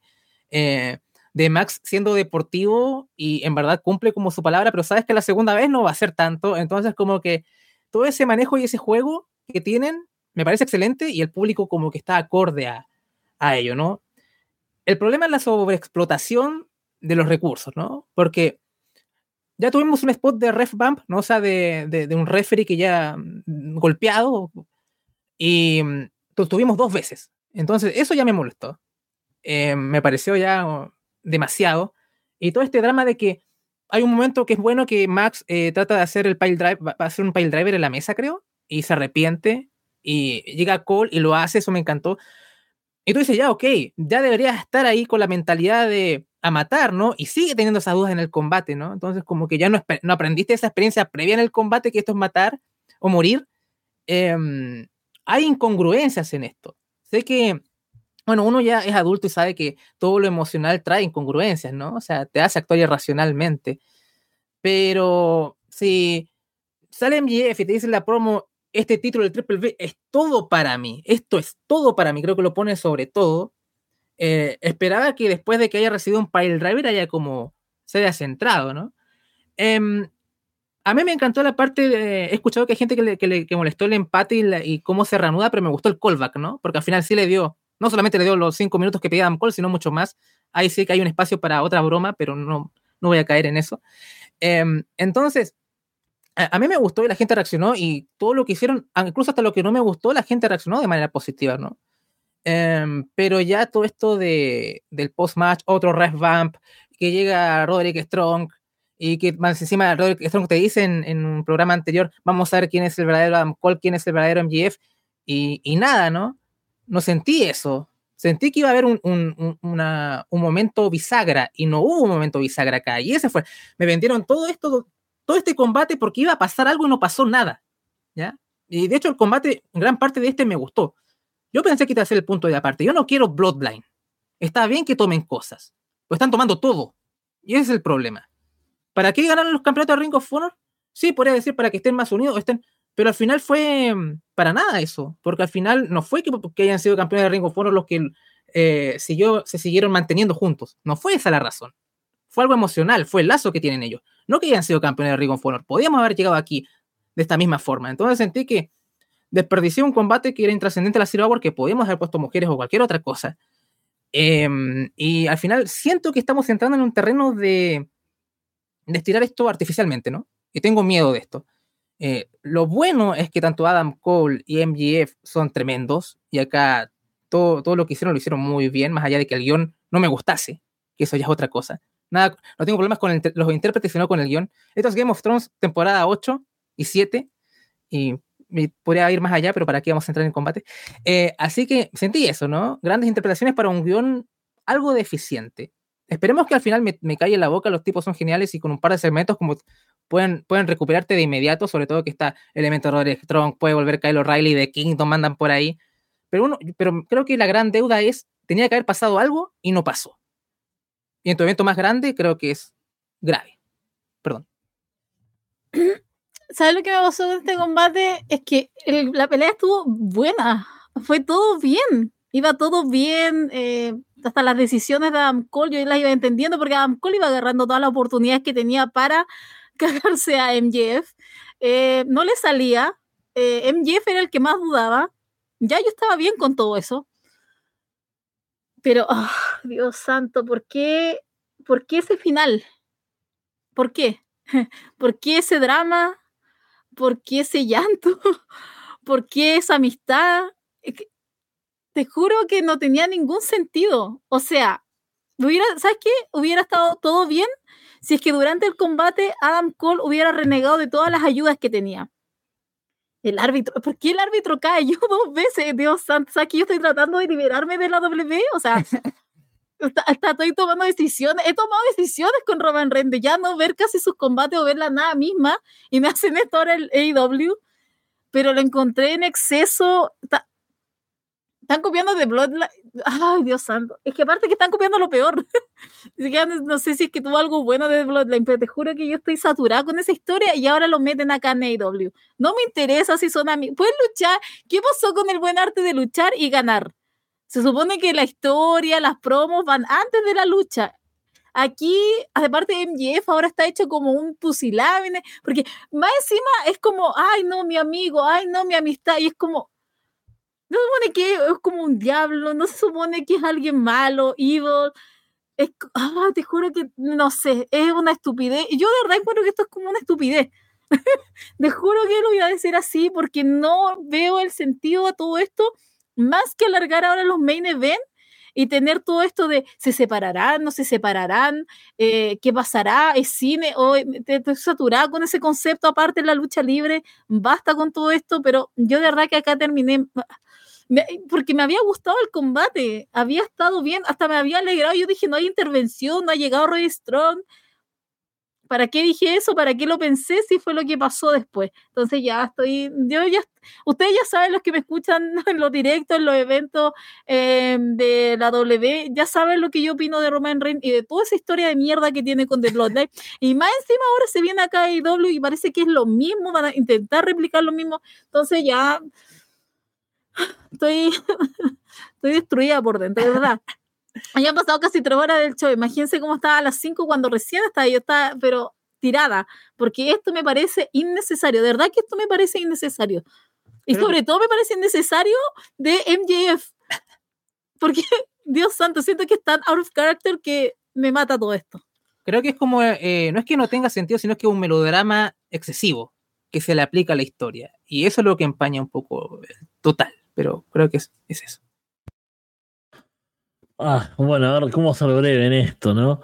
La acción, cuando hay acción está buena. Primero, eso, todos los intercambios entre ellos, tienen muy buena química, etcétera.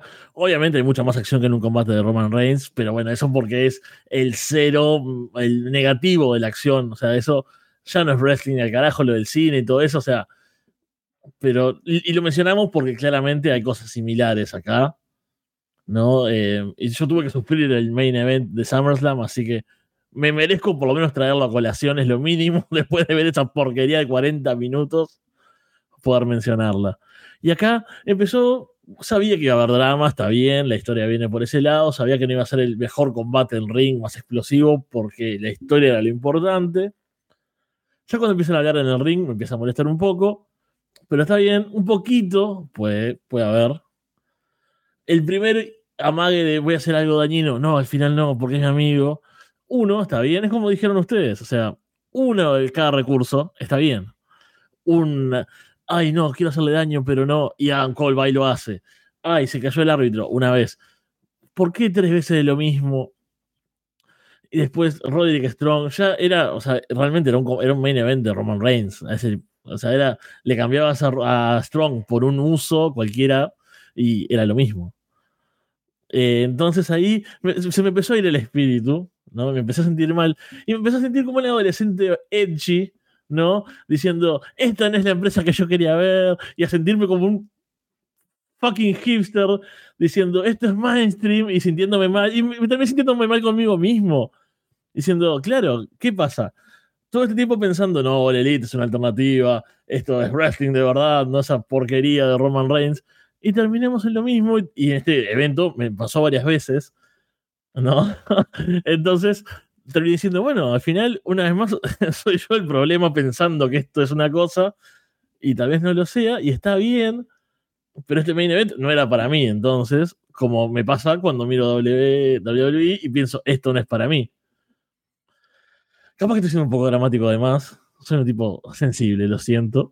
y estoy hace cinco horas acá y tuve toda la tarde con esto y le había pasado súper bien. Y me terminó matando eso, ¿no? Sentir que no es diferente a lo otro. Y no es por ser antagonista, no es por ser un, eh, ay, contra, voy contra la corriente, no me gusta. Es porque realmente no me gusta y me gusta que sea una alternativa grande, con buen nivel, con plata, con producción, que vaya mucha gente, porque también me gusta ver shows en bares que van 15 gordos a, a ver Deathmatch, ¿no? Sea, a donde iría yo si, si estuviese ahí. Pero también me gusta esto, me gusta ver Wembley, y que no esté John Cena y que no esté eh, Becky Lynch y Charlotte Flair. Me gusta que exista esa alternativa y me gusta que sea una alternativa, justamente. O sea, si quiero ver esto, el drama, veo Bloodline. O sea, o veo una fucking serie o una película. Entonces terminé eh, muy afectado con eso. El miércoles voy a ver Dynamite, la semana que viene voy a ver All Out. Seguramente haya 400 combates buenos todas las semanas y esto sea una parte y capaz que está bien que haya tanta variedad. Pero bueno, estoy acá para, decir lo que me pareció a mí. Eh, lo siento por la verborragia del momento, pero bueno, es, es el, rol que, que, me tocó acá hoy.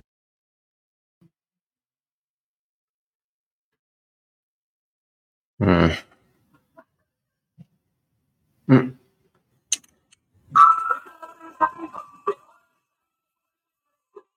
El anillo de la amistad. Sí, así es. Entonces, em, a ver, yo creo que tengo una opinión un poquito más eh, eh, diferente a la, que ustedes han expresado y voy con, con mi punto. Hablando del combate, creo que es un combate que básicamente esto ya lo sabíamos desde, desde siempre, pero es un combate donde está muy ahí presente que eh, Adam Cole y MJF son unos marks del wrestling, ¿sabes? Están muy enamorados de esto y precisamente sus performances así lo demuestran. MJF, eh, el performance que tiene como luchador babyface es muy como exagerado, pero a mí me gusta porque precisamente su performance no es como de, ah, ahora soy mi versión babyface, no, sino es como, soy MJF que está intentando luchar como babyface. ¿Me explico? O sea, es como que todavía no llega a hacerlo, y dentro de su interpretación se, lo, se muestra. Entonces, es algo que me gusta y es algo que él aplica muy bien. Eh, les había dicho en el primer combate de este, de este podcast en el que, está, que estábamos hablando de contra Aussie Open que se habían reservado spots para este combate. Y así mismo fue, justamente, como es el tope suicida de NJF, por ejemplo, como es la entrada de Adam Cole, eh, el amague o la burla ¿no? de Adam Cole llegando y haciendo el baby frente a MJF, etcétera, etcétera. Eh, todo eso aquí lo, lo exhibieron y me pareció que eso añadió muchísimo al ambiente. La gente estaba muy metida, a pesar de que estaban haciendo cosas muy básicas de, de wrestling, muy básicas de wrestling, aparte como casi un combate de Jim Crockett Promotions, ¿no? De WCW de, de finales de los 80, inicio de los 90, por ahí, ¿no? Como vamos a tener spots así, muy básicos, y ya luego vamos a la acción de verdad vamos a hacer pile drivers, vamos a hacer, eh, qué sé yo, movimientos fuera, fuera del ring y cosas así, ¿no? ahora, hablando de eso, pues, eh, pero fue bien llevado, me tomó así un poquito desprevenido, como que, ah, mira, Amcol pues está actuando más heel, ok, mira, esta es la dinámica, la están poniendo desde un inicio, me empezó a gustar y llegamos pues a, a lo que es el final. Yo particularmente no, no me encanta que hayan tenido este momento del doble conteo. Yo hubiese preferido que fuera más, más, más adelante, que hubiesen llegado casi a los 30 minutos, algo así, para que fuese a la par del anterior combate que habían tenido. Pero yo imagino que por un tema de tiempo no, no podían hacer eso. Y es que, insisto, hay combates que tomaron algo de tiempo, como el combate de tríos donde estuvo Kenny Omega, que yo dije que sí se pasó un poquito, ¿no? bueno, pues hablando de esto. Em, yo te, voy a decir esta, esta, cosa. Yo tengo mucho, yo, yo, yo tengo un, un, una, una, broma, un chiste recurrente que hago con, con amistades, que, por ejemplo, em, aquí si vieron la película Joker, va, en la película Joker hay una escena en la cual el tipo está bajando las escaleras y hay un letrero que dice, Don't forget to smile.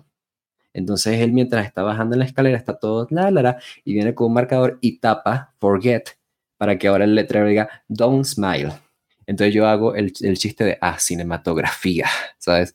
Y básicamente mi chiste alude a, a, que es como una analogía muy en tu cara, ¿no? Como, ¿entendiste lo que te estoy haciendo, no? Em, ¿sabes? Como un villano diciendo, ah, nunca me verás rogando y al final en la película el villano está rogando por su vida, ¿no? Algo así. Siempre algo ah, cinematografía. Este combate fue muy así. Em, para bien o para mal. Te voy a explicar por qué no me inclino a decir que es para mal. Porque em, hace unas hace una semana más o menos, no recuerdo cuándo lo vi, pero fue hace un de, de Cultaholic, eh, es una editorial de Jack King, Jack the Jover, en donde él habla sobre eh, esta nueva, este nuevo tono que está intentando hacer Triple H como Booker dentro de WWE. Eh, eso lo me presenta como que es algo que está ocurriendo dentro de WWE y demás, pero al final la conclusión es que es algo que realmente está ocurriendo es en el wrestling en general. esta es la nueva corriente de wrestling, ojo, de professional wrestling en Occidente. Es decir, esta es la nueva forma en la cual se van a presentar historias, mi vivencia, así, en Estados Unidos, eh, no necesariamente en Japón, México, qué sé yo. Entonces, eh, para bien o para mal está teniendo pues este nuevo, este nuevo tono, que es precisamente que es historias muy em, de, mucha, mucha, con mucha construcción, con mucho contexto, que se alargan, se alargan, se alargan, porque están pensando en que te damos un final, pero esa historia realmente va a seguir continuando, de que va elementos precisamente cinematográficos. Eh, de ahí vienen muchos momentos en los que yo hago mi, chiste. Eh, eh, tiene momentos en los cuales el villano gana, pero esto continúa, ¿no? Y la conclusión de, Jack es que mucho de esto sí tiene, digamos, como influencia por el hecho de que WWE tiene trabajos también con guionistas que trabajan en series, que trabajaban en televisión y no necesariamente en wrestling, pero también es algo que en el mundo del wrestling hemos visto. Y sin ir muy lejos, por ejemplo, hay, un, hay un gag muy recurrente en el mundo del wrestling de que, por ejemplo, si yo voy y ataco a Fede con una silla, ah, igual te traicionó a Fede, lo golpeo con una silla, y luego en un mes después estamos en un combate y yo saco una silla, los comentaristas van a decir, es, es la misma silla con la que golpeé a Fede, me explico, a pesar de que no es real, ¿sabes? Es muy así, como tiene eh, elementos así clásicos del wrestling que te presenta eso. Y eso lo estamos llevando a una nueva potencia, básicamente, actualmente. Yo personalmente creo que la interpretación que están teniendo los personajes o los intérpretes eh, en JF, Adam Cole acá, está siendo muy dentro de, lo que ellos son. Entonces no creo que se esté saliendo mm, de, su personaje. El hecho de cómo está actuando NJF, creo que está teniendo sentido de la misma forma que está, está actuando Adam Cole. Y es que precisamente algo que ha aprendido, eh, a los coñazos lo ha aprendido, pero lo ha aprendido, es que para bien o para mal, esta nueva generación de wrestling mainstream en Estados Unidos nos está pidiendo muchísima paciencia. Eh, es difícil tener paciencia, no me malentiendan, a nivel general, pero sobre todo en el mundo del wrestling, porque eh, los últimos 10 años más o menos, eh, el principal proveedor de wrestling a nivel mundial nunca tuvo paciencia en darnos historias y fue todo como muy, sí, sí, ya esto, no, no, no, esto se cancela y así, esto no queda inconcluso y no estamos chipeados, ¿no? Estamos seteados de que eso no, no puede ser así. Yo en este caso tengo mucha confianza de que en el siguiente Dynamite o en los siguientes Dynamites van a haber una continuación con lógica de, esto que vimos. El hecho de que NJF y Adam ahora son campeones de parejas. El hecho de que Rory Strong y The Kingdom están allí eh, teniendo algo de presencia. Es muy teatral aparte el hecho de que ellos salgan ahí eh, en Wembley y viajan un viaje solamente para salir afuera y ver desde lejos a Cole y NJF porque esto es muy wrestling, precisamente el hecho de que esto está ocurriendo frente al público y si ocurre frente al público, frente al público es que cuenta.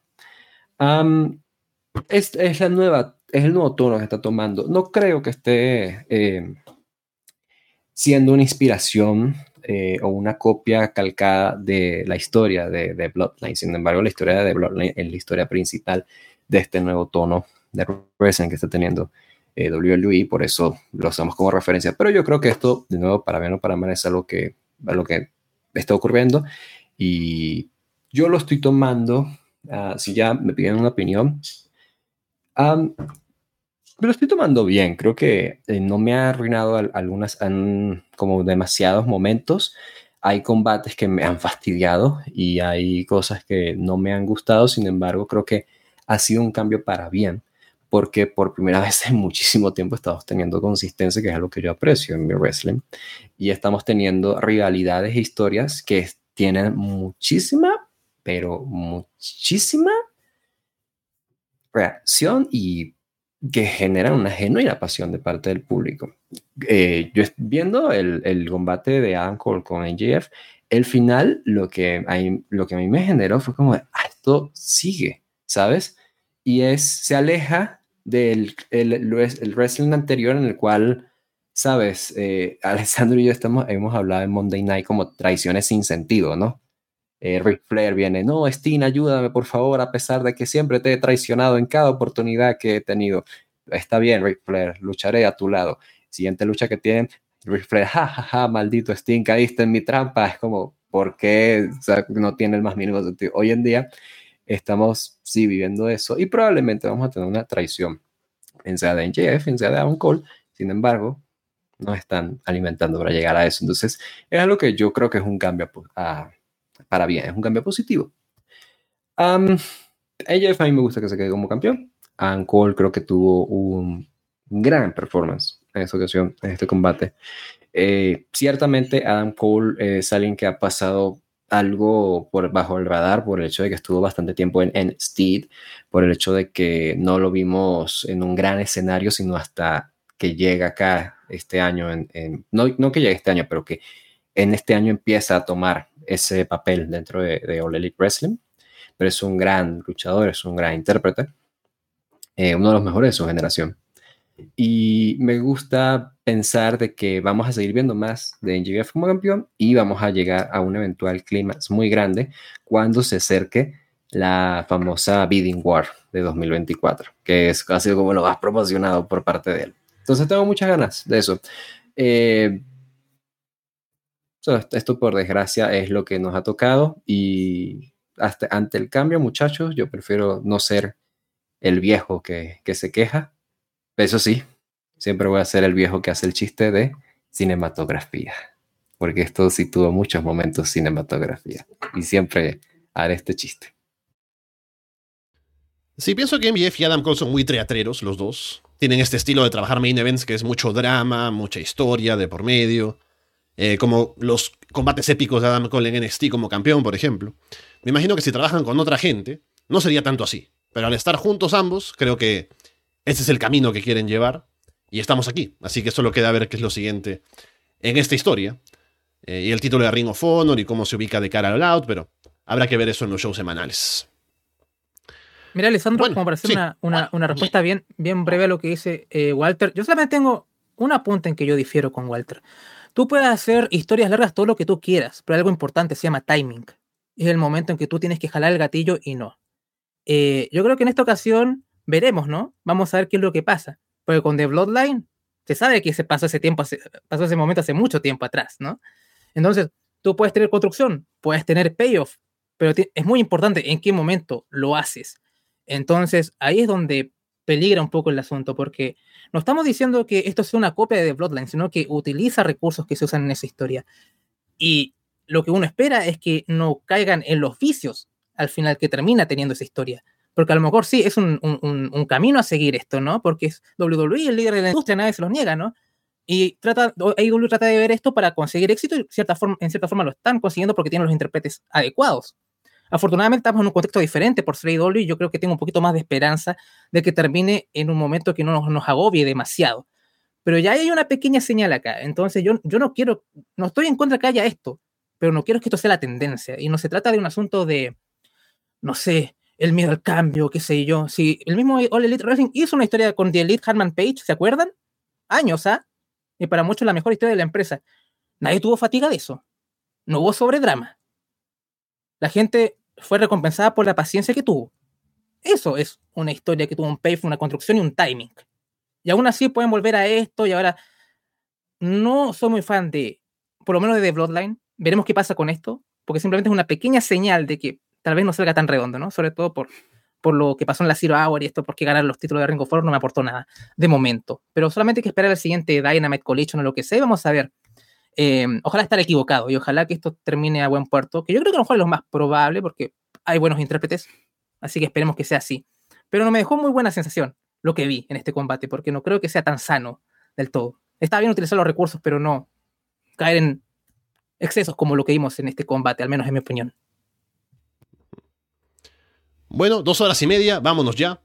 Eh, hemos hablado de All In London, el evento más grande en la historia de la empresa seguro. Ya anunciaron otro All In en Wembley para el año siguiente, así que veremos cómo se arma ese, porque ese estuvo muy pegado a All Out, no sé si será lo mismo. Pero bueno, ahí estaremos para comentarlo y estaremos también la próxima semana hablando de All Out seguramente. Contigo Andrés, estamos siempre en Florida Vice, hablando de lo que presenta AEW en televisión. Y también sé que Paulina está en Florida 2.0 hablando de NXT. Y estamos en los directos que la próxima semana tampoco habrá todavía porque hay Payback y All Out, pero volveremos pronto. Sí, gracias a la gente que nos ha acompañado en esta, comillas, maratónica jornada. Siempre un gusto compartir con, con Walter y Fede, que es bastante raro hacerlo. A lo mejor nos vemos rápido por esos días, pero eh, ¿qué, qué, sé yo.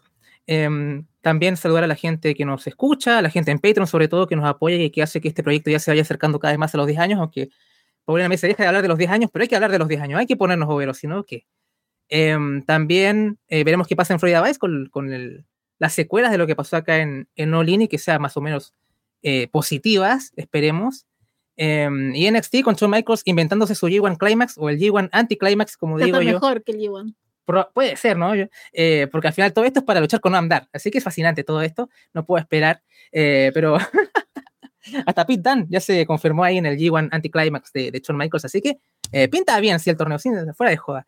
Eh, así que ahí nos estamos viendo la próxima semana, probablemente el fin de semana. Así que eso. Eh, te dejo Paulina, con tus palabras al cierre. Nada, muchas gracias por escucharnos. Ahí estaremos viendo qué pasa más adelante. Eh, ya va a empezar en WI 75, noche 2. Así que estoy expectante a eso yo, porque puede ser mi comeback ahora para, para volver a ver esa empresa eh, totalmente olvidada de la mano de Dios. Pero vamos a ver qué es lo que pasa. O Tyro retiene o gana eh, Cardona. Así que vamos a ver qué es lo que pasa, pero ya que pasó la tarde, ahora tengo que seguir con la noche y vamos a ver en W75. Dios mío, ahí sí que... ¿En serio? Sí, en serio. No, espérate, pero era Easy 3, ¿no? Ay, perdón, era Easy 3, perdón, perdón, perdón. Pero ahora sí, que sí. algunas elecciones en Latinoamérica. Es que ahora, es que ahora sí que sí tiene que ganar, o sea, tiene que perder Tyro, es lo único que quiero. Por favor. Wow. Para preferir ese tri, la situación está complicada, como pueden darse cuenta. Y bueno, tuvimos la semana de Fede Frongel, en esta última en Arras de Lona. Me imagino que le va a seguir un silencio. Pero estaremos de vuelta seguramente, Fede, en alguna cosa. Con Underground. Sé que en la Casa de los Horrores estás con Alex, así que por ahí nos estaremos escuchando. Claro, lo, gracioso de esto es que vos ya me conocés después de casi 10 años, como estamos recordando constantemente. Normalmente esto sería, bueno, después de la semana de Fede From Hell, cuatro programas, es un envión y va a tener un programa semanal y va a hacer cosas todo el tiempo. No, nunca. O sea, va a seguir la desidia, los- las complicaciones temporales y la lucha para, para ver cosas contra reloj y llegar a hacer programas en los que pasó muy bien, eso es cierto. Así que bueno, no hablo más. Muchas gracias por haber compartido esta gran semana y nos vemos pronto. Y Walter, estaremos hablando en Monday Night acerca de lo que sigue pasando en Raw, Nitro el 97. Ya vi que el siguiente episodio de Raw no está en la network o no lo encontré, así que hay que encontrar cosas por ahí eh, a escondidas. Pero bueno, ahí estaremos hablando de lo que sigue pasando de camino a cosas importantes en el 97. Sí, bueno, ya yo les hice el comercial de Patreon dos veces, así que únanse para que sigan escuchando Monday Night, así habl- hablamos de La Roca convirtiéndose en La Roca, de DX convirtiéndose en DX, en Bret Hart dejando WWF, en Hogan volviendo a ser campeón mundial, etcétera, etcétera, etcétera, ¿sabes? Eh, únanse, que no, no cuesta nada, solo 5 dólares, entonces sí cuesta algo. Y qué, qué gusto, muchachos, haber grabado con ustedes. Tenía tiempo, mucho tiempo, los extrañaba. Siempre, luego lo hago y es como que, ay, sí debería hacerlo más seguido. Luego digo, "Ca- es que no, qué fastidio. Pero no, yo, yo sí quiero, o sea, yo sí quiero, y he hablado mucho de esto, como de hacer un, un programa semanal, retomarlo, sí, off topic, sí, lo que sea. Eh, no sé, o sea, la verdad es que si, me pongo a inventar excusas aquí con ustedes, ¿sabes? Eh, no va a tener mucho sentido. nada más necesito encontrar pues la fuerza de voluntad para hacerlo y lo voy a hacer, lo voy a hacer, en verdad sí, sí lo voy a hacer porque yo también me estoy este, presionando para que así sea. Pero qué gusto, qué gusto y además pensar porque en dentro de un año, mira, te voy a decir algo que te va a hacer sentir viejo. Dentro de un año, Arras de Lona va a cumplir 10 años. Piensen eso. O sea, esto va a cumplir 10 años, muchachos. ¿Cuánto, cómo han cambiado las cosas, no? Eh, antes ya estaba yo con mal internet, eh, en otro país. Y hoy día estamos aquí, ¿no? Eh, from the bottom, now we're here.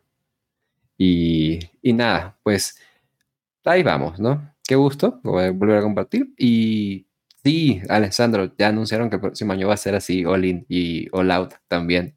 Ah. Entonces, hagamos esto anual, eh, ya todos.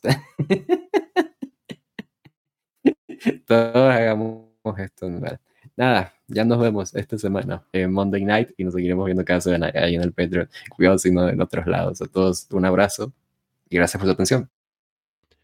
Con todo eso dicho por ahora, los dejamos de parte de Andrés Bamón, de Paulina Cárcamo, Fede From Hell, Walter Rosales y Alessandro Leonardo. Muchas gracias y esperamos verlos pronto.